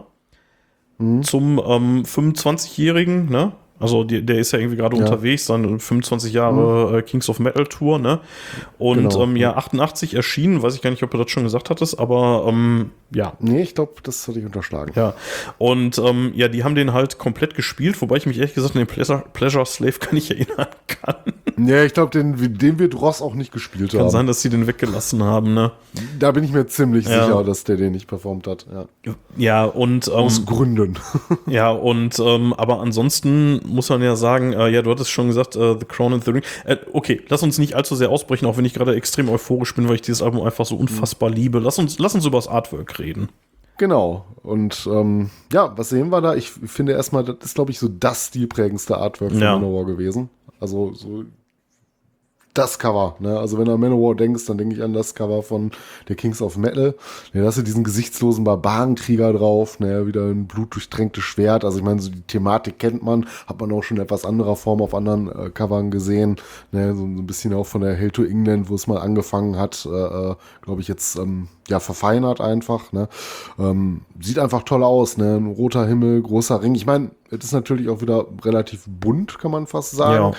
Wird auch nicht jedem gefallen, aber wenn du so wie ich zum Beispiel grundsätzlich so einen Stil magst, ne, so einen gezeichneten Comic-Stil, ist das schon was, ne? Also hast du noch Blitze, du hast ja diesen Ring, der da gehalten wird. Ja, und zwischen den Beinen von dem Barbarenkrieger liegt halt auch die Crown, ne? Also da schon thematisch auch auf die Musik Bezug genommen. Genau. Ne? Und dann steht Crown er auf so einem Hügel aus Flaggen, ne? Ja. Also aus Nationalfahnen, ne? Die USA-Flagge da relativ zerrissen. Fast ähnlich prominent die deutsche Fahne, ne? Auf der anderen Seite, gegenüber der US-Flagge, ne? Und dann davor Belgien, Frankreich, England, keine Ahnung. Alles Mögliche. Da liegt eine ganze Norwegen, sehe ich da, Schweiz. Also da liegt schon eine ganze Spanien auf der Rückseite, Brasilien, Japan, Kanada. Das sind jetzt nur die ich auf Anhieb erkannt habe, ja. Ja, alles ist drin, ne? Was ist das denn? Ist das Norwegen? Ich glaube, Norwegen ist auch noch drauf, ja. Oder Schweden. Jetzt wird's peinlich. Nicht mal die Schnauze halten, ja. Das ist, würde ich sagen, somit das ikonischste Artwork, würde ich mal vermuten. Mhm. Also da haben sie sich wirklich gefunden. Alle Platten, die danach kamen, haben sich daran orientiert, von der Optik her, würde ich sagen. Ja, auch so diese Best-of-Geschichten und so, immer wieder eine Anlehnung, glaube ich, an dieses Cover. Das war so letztlich, wo man den Stil mitgefunden hatte, sogar noch bis auch die Live-Alben und so, ne? War ja, oder so. Sogar die Gods of War geht ja noch so in diesen Stil auch noch mit, ne? Jetzt weiß ich aber allerdings nicht mehr, wie hier der Lord of Steel das Cover aussah. Oh, da sagst du was, das kann sein, dass die da ausbricht. Da bin ich mir gerade auch nicht sicher. Bist am Googeln? Ich würde mal gerade so eine kleine Live-Recherche machen. Kleine Live-Recherche. Ich bin gerade neugierig. Ja, ich glaube, das war so wenig spektakulär. Doch. Ja. Geht auch in die Richtung, oder? Ja, genau, ja. Ich hätte noch, wir hatten jetzt gerade schon den Pleasure Slave als kleines Lowlight ausgemacht. Sting of the Bumblebee folgt da relativ schnell drauf, mit 2 Minuten 45 auch relativ lang für ein Instrumental. Zugegebenermaßen von Joey DeMaios Bass-Soli bis hierhin das Beste, trotzdem überflüssig. Brauche einfach keiner. Ja, ich brauche sowas nicht. Ja. Ich meine, das ist an den Hummelflug angelehnt, bekanntes Stück. Wenn du nicht drauf gewesen wärst, hätte mir nicht gefehlt. Und ich neige auch immer dazu, den Song gerne auszulassen, wenn ich die Platte habe. Ja, lass uns zu den Highlights kommen. Machen wir es kurz, alle anderen Songs. Ja. Also, ja, ne, also kann man wirklich hinzufügen. Ich meine, Wheels of Fire, der Opener, ist schon so ein unfassbar geiles Ding, ne? Dann geht großartig los und endet noch fantastischer. Also, das ist ein Album in einer ganz erstaunlichen Hitdichte auf jeden Fall. Dann hast du Kings of Metal, den Titeltrack, der wirklich ungeschlagen ist, der ein absolutes Highlight ist. Der ist Now Listen to Me, We Are the Kings of Metal. Unfassbar geil. Dann die Ballade schlechthin, Heart of Steel. Ne? Heart of Steel, ja. Also da gibt es halt auch nix, ey. Heart of Steel ist vielleicht mit Courage zusammen so die Balladen von Manowar, ne? Und dann Sting of the Bumblebee, haben wir gerade schon gesagt, kann man weglassen. Dann The Crown and the Ring. Epischer geht's eigentlich nicht. Also da haben sie wirklich die Epicness aus der Hölle reingebracht. Also sowas ich weiß gar nicht, wie ich das beschreiben soll. Also wirklich nur mit Orgel und Eric Adams. Also besser geht's nicht. Ja, funktioniert fantastisch. Ne? Ja. Also auch gerade, wie gesagt, zu so etwas besonderen Sachen, ne, oder gerade dieses Doppelpack, ne, auch hier der Warriors Prayer, der dann in Blood of the Kings übergeht. Ja, dann haben wir dann insgesamt dann über 10 Minuten. Das ist einfach fantastisch und das gehört zusammen. Ne? Das ist wirklich eine richtig großartige Idee gewesen. Dann haben wir nach The Crown and the Ring, Lament of the Kings, haben wir dann Kingdom Come, der fast schon so ein bisschen fast als Durchschnittsware auf dem Album durchgeht und trotzdem noch ein Song ist, der so dermaßen stark ist. Also, ja, auch bärenstark. Ja. Ne? Dann, also, ja, dann Pleasure Slave haben wir schon uns jetzt genug drüber aufgelassen und dann der Song, der wahrscheinlich wie kein anderer Manowar und den True Metal definiert, mit Hail and Kill da drauf. Also, ich krieg gerade eine Gänsehaut, wenn ich nur über den Song rede. Der ist einfach so unfassbar ikonisch. Also, ne, wer Hail and Kill nicht kennt, der hat den Metal verpennt. Das kann man wirklich nicht anders sagen. Und also wirklich so ein Teil, was du zu jeder Tages- und Nachtzeit in jeder verfluchten Metal-Disco auf dem ganzen Scheißplaneten spielen kannst und wo alle da stehen und den Sign of the Hammer in die Luft recken, so, ne? Also besser geht's einfach nicht. Das ist der Song. Wahrscheinlich auch der Manowar-Song schlechthin, würde ich sagen. Ja, also zumindest ganz, ganz weit oben mit dabei. Also da sind wir auch schon wieder so ein bisschen gerade bei der Frage Anspieltipp. Also ich finde, das ist unmöglich bei der Platte zu beantworten, weil auch gerade wenn du sagst, Hail and Kill ist so vielleicht der Manowar-Song, aber die Ballade Heart of Steel, ne? Ja. So, da kannst du nichts von weglassen. Und dieses absolut namensgebende hier, Kings of Metal. Ja, so, ne? Das geht eigentlich nicht. Ne? Einfach, hier kannst du dich nicht für einen Song entscheiden. Ne? Aber auch, wie gesagt, diese Metal-untypischen Sachen und dieses Doppelpack aus Warriors Prayer und diesen absolut großartigen Blood of the Kings, ne? Auch eine absolut tolle Lass mich die Lobhudeleien auch eben zu Ende bringen. The Warriors Prayer, das Hörspiel, was ich nachts um 3 im Schlaf dir rezitieren kann. Ich kann das scheiß Ding komplett auswendig. Also wirklich ungelogen. Ich habe das 1 Milliarde Mal gehört. Und dann der Übergang in Blood of the Kings mit 7:30, auch ein echter Brecher, der längste Song auf der ganzen Scheibe. Und auch, ja, wobei man sagen muss, das Outro ist relativ lang davon, aber trotzdem ein unfassbar guter Song. Also, ne, wie der die ganzen Länder aufzählt, diese bespielt haben da drin und so. Also, Wahnsinn. Grandioses Teil. Die Scheibe ist also wahrscheinlich eine meiner absoluten Lieblings-Metal-Platten aller Zeiten. So. Und als wir die jetzt live gesehen hatten im Mai, das war schon wirklich sehr, sehr geil. So, obwohl es nicht Eric Adams war, aber da kannst du halt nicht viel falsch machen bei dem Ding. So, ne? Aber war ein super Sänger, den er mit hatte. Ne? Ich muss die Frage nach dem Anspieltipp trotzdem stellen. Wenn du dich entscheiden musst. Ich weiß, es ist bei der Platte wirklich brutal schwer. Es ist unmöglich, aber nur weil ich was nennen muss, dann würde ich wahrscheinlich auch mit dir, wie du gerade gesagt hast, mit Hail and Kill gehen. Aber das ist unmöglich. Da brauche ich einige Songs von auf meiner Best-of. Ja, alle da komme ich nicht nur einer.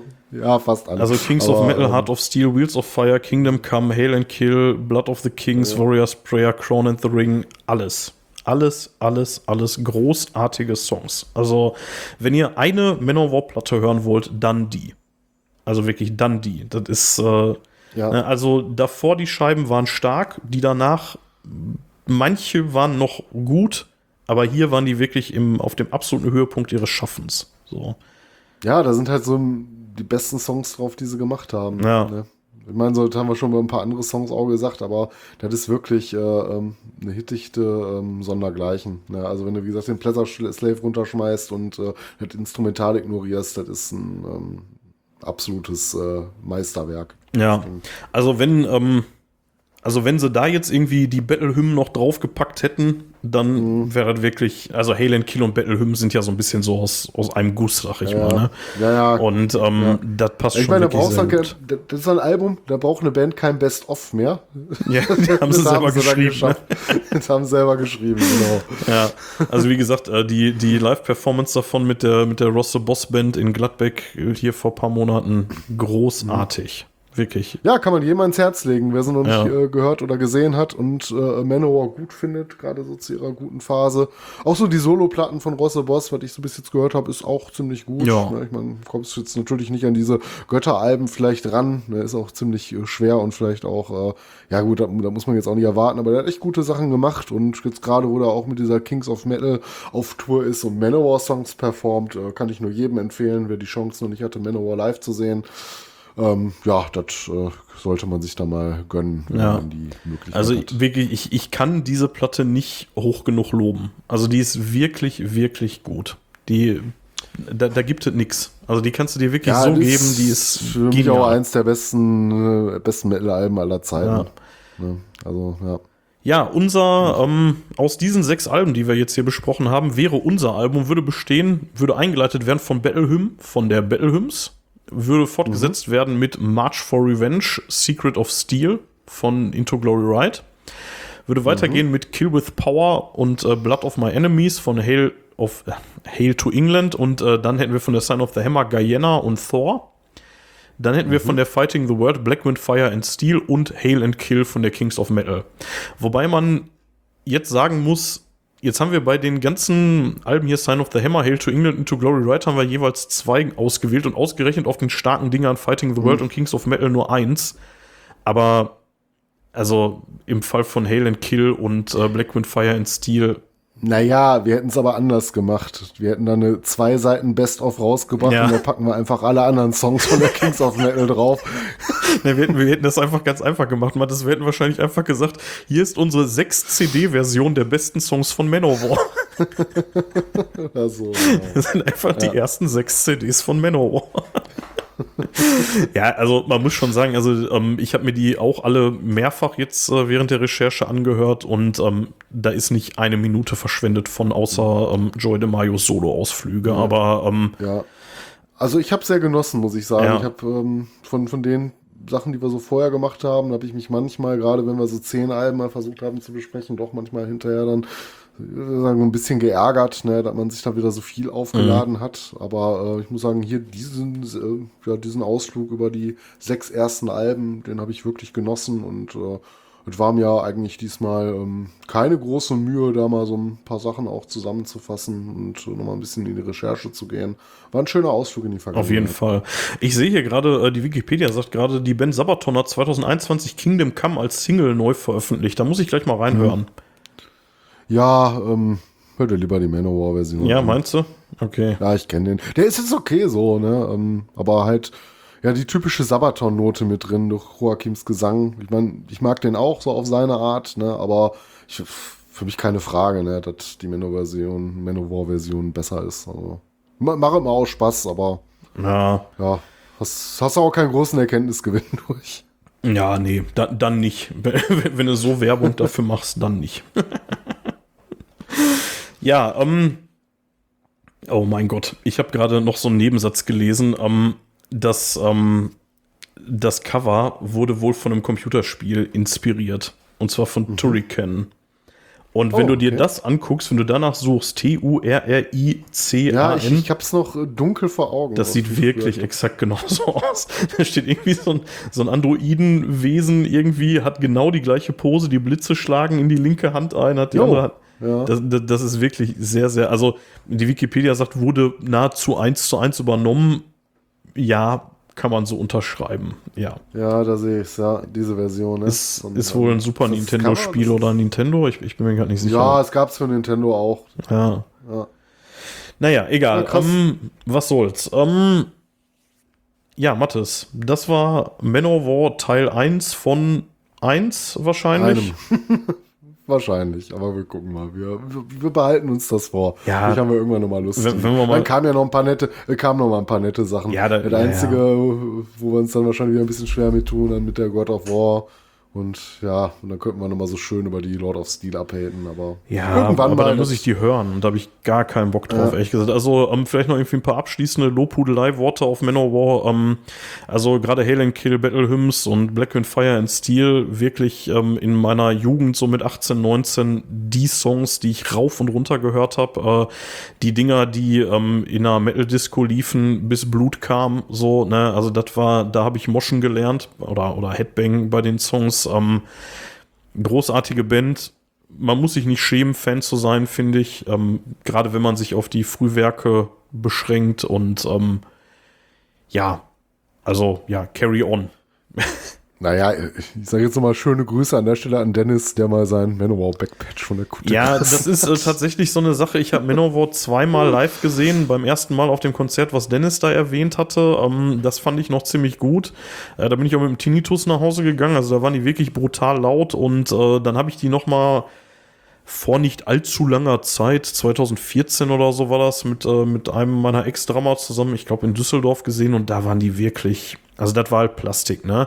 Irgendwie riesige Halle irgendwo in Düsseldorf, dann gigantische Bildschirme links und rechts, Bühnenaufbauten bis unters Dach, alles toll, alles Value for Money so, trotzdem stehst du irgendwie in 250 Meter Entfernung und siehst Eric Adams auf dem Bildschirm. So, dann kann ich mir dann halt auch irgendwie auf einer DVD geben. Ja. So, ne? Ja, das stimmt. Und dann haben sie da damals irgendwie auch noch schon immer so diese ganzen Videoeinspieler und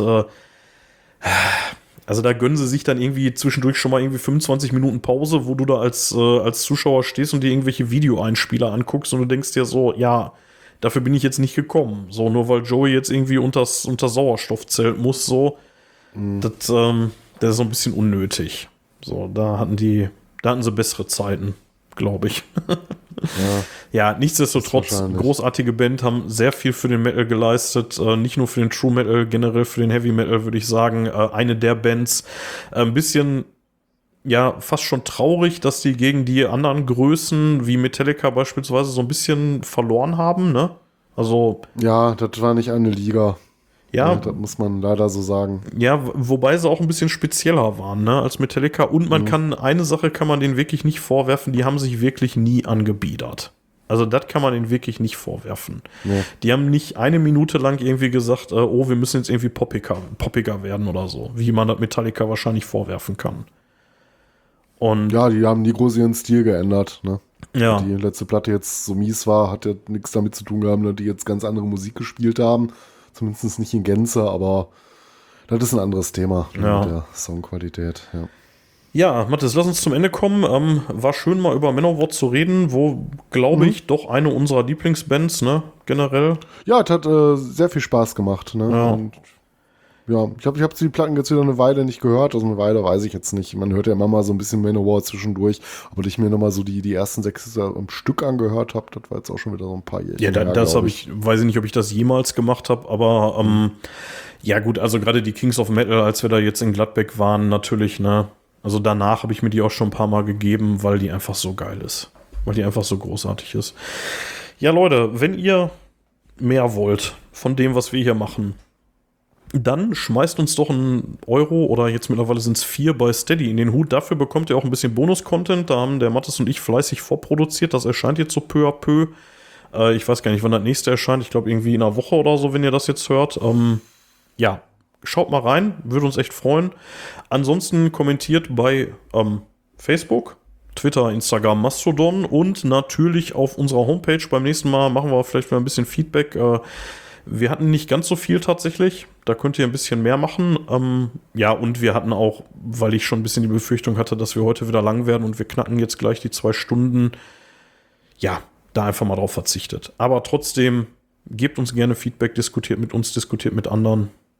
Und ja, Mathis, hast du noch was? Hail and Kill oder so? Nee, aber der alte Mann muss ins Bett. Metal off. Ja, Metal off, Hail and Kill und Stay True oder so, keine Ahnung. Ja, bis zum nächsten Mal.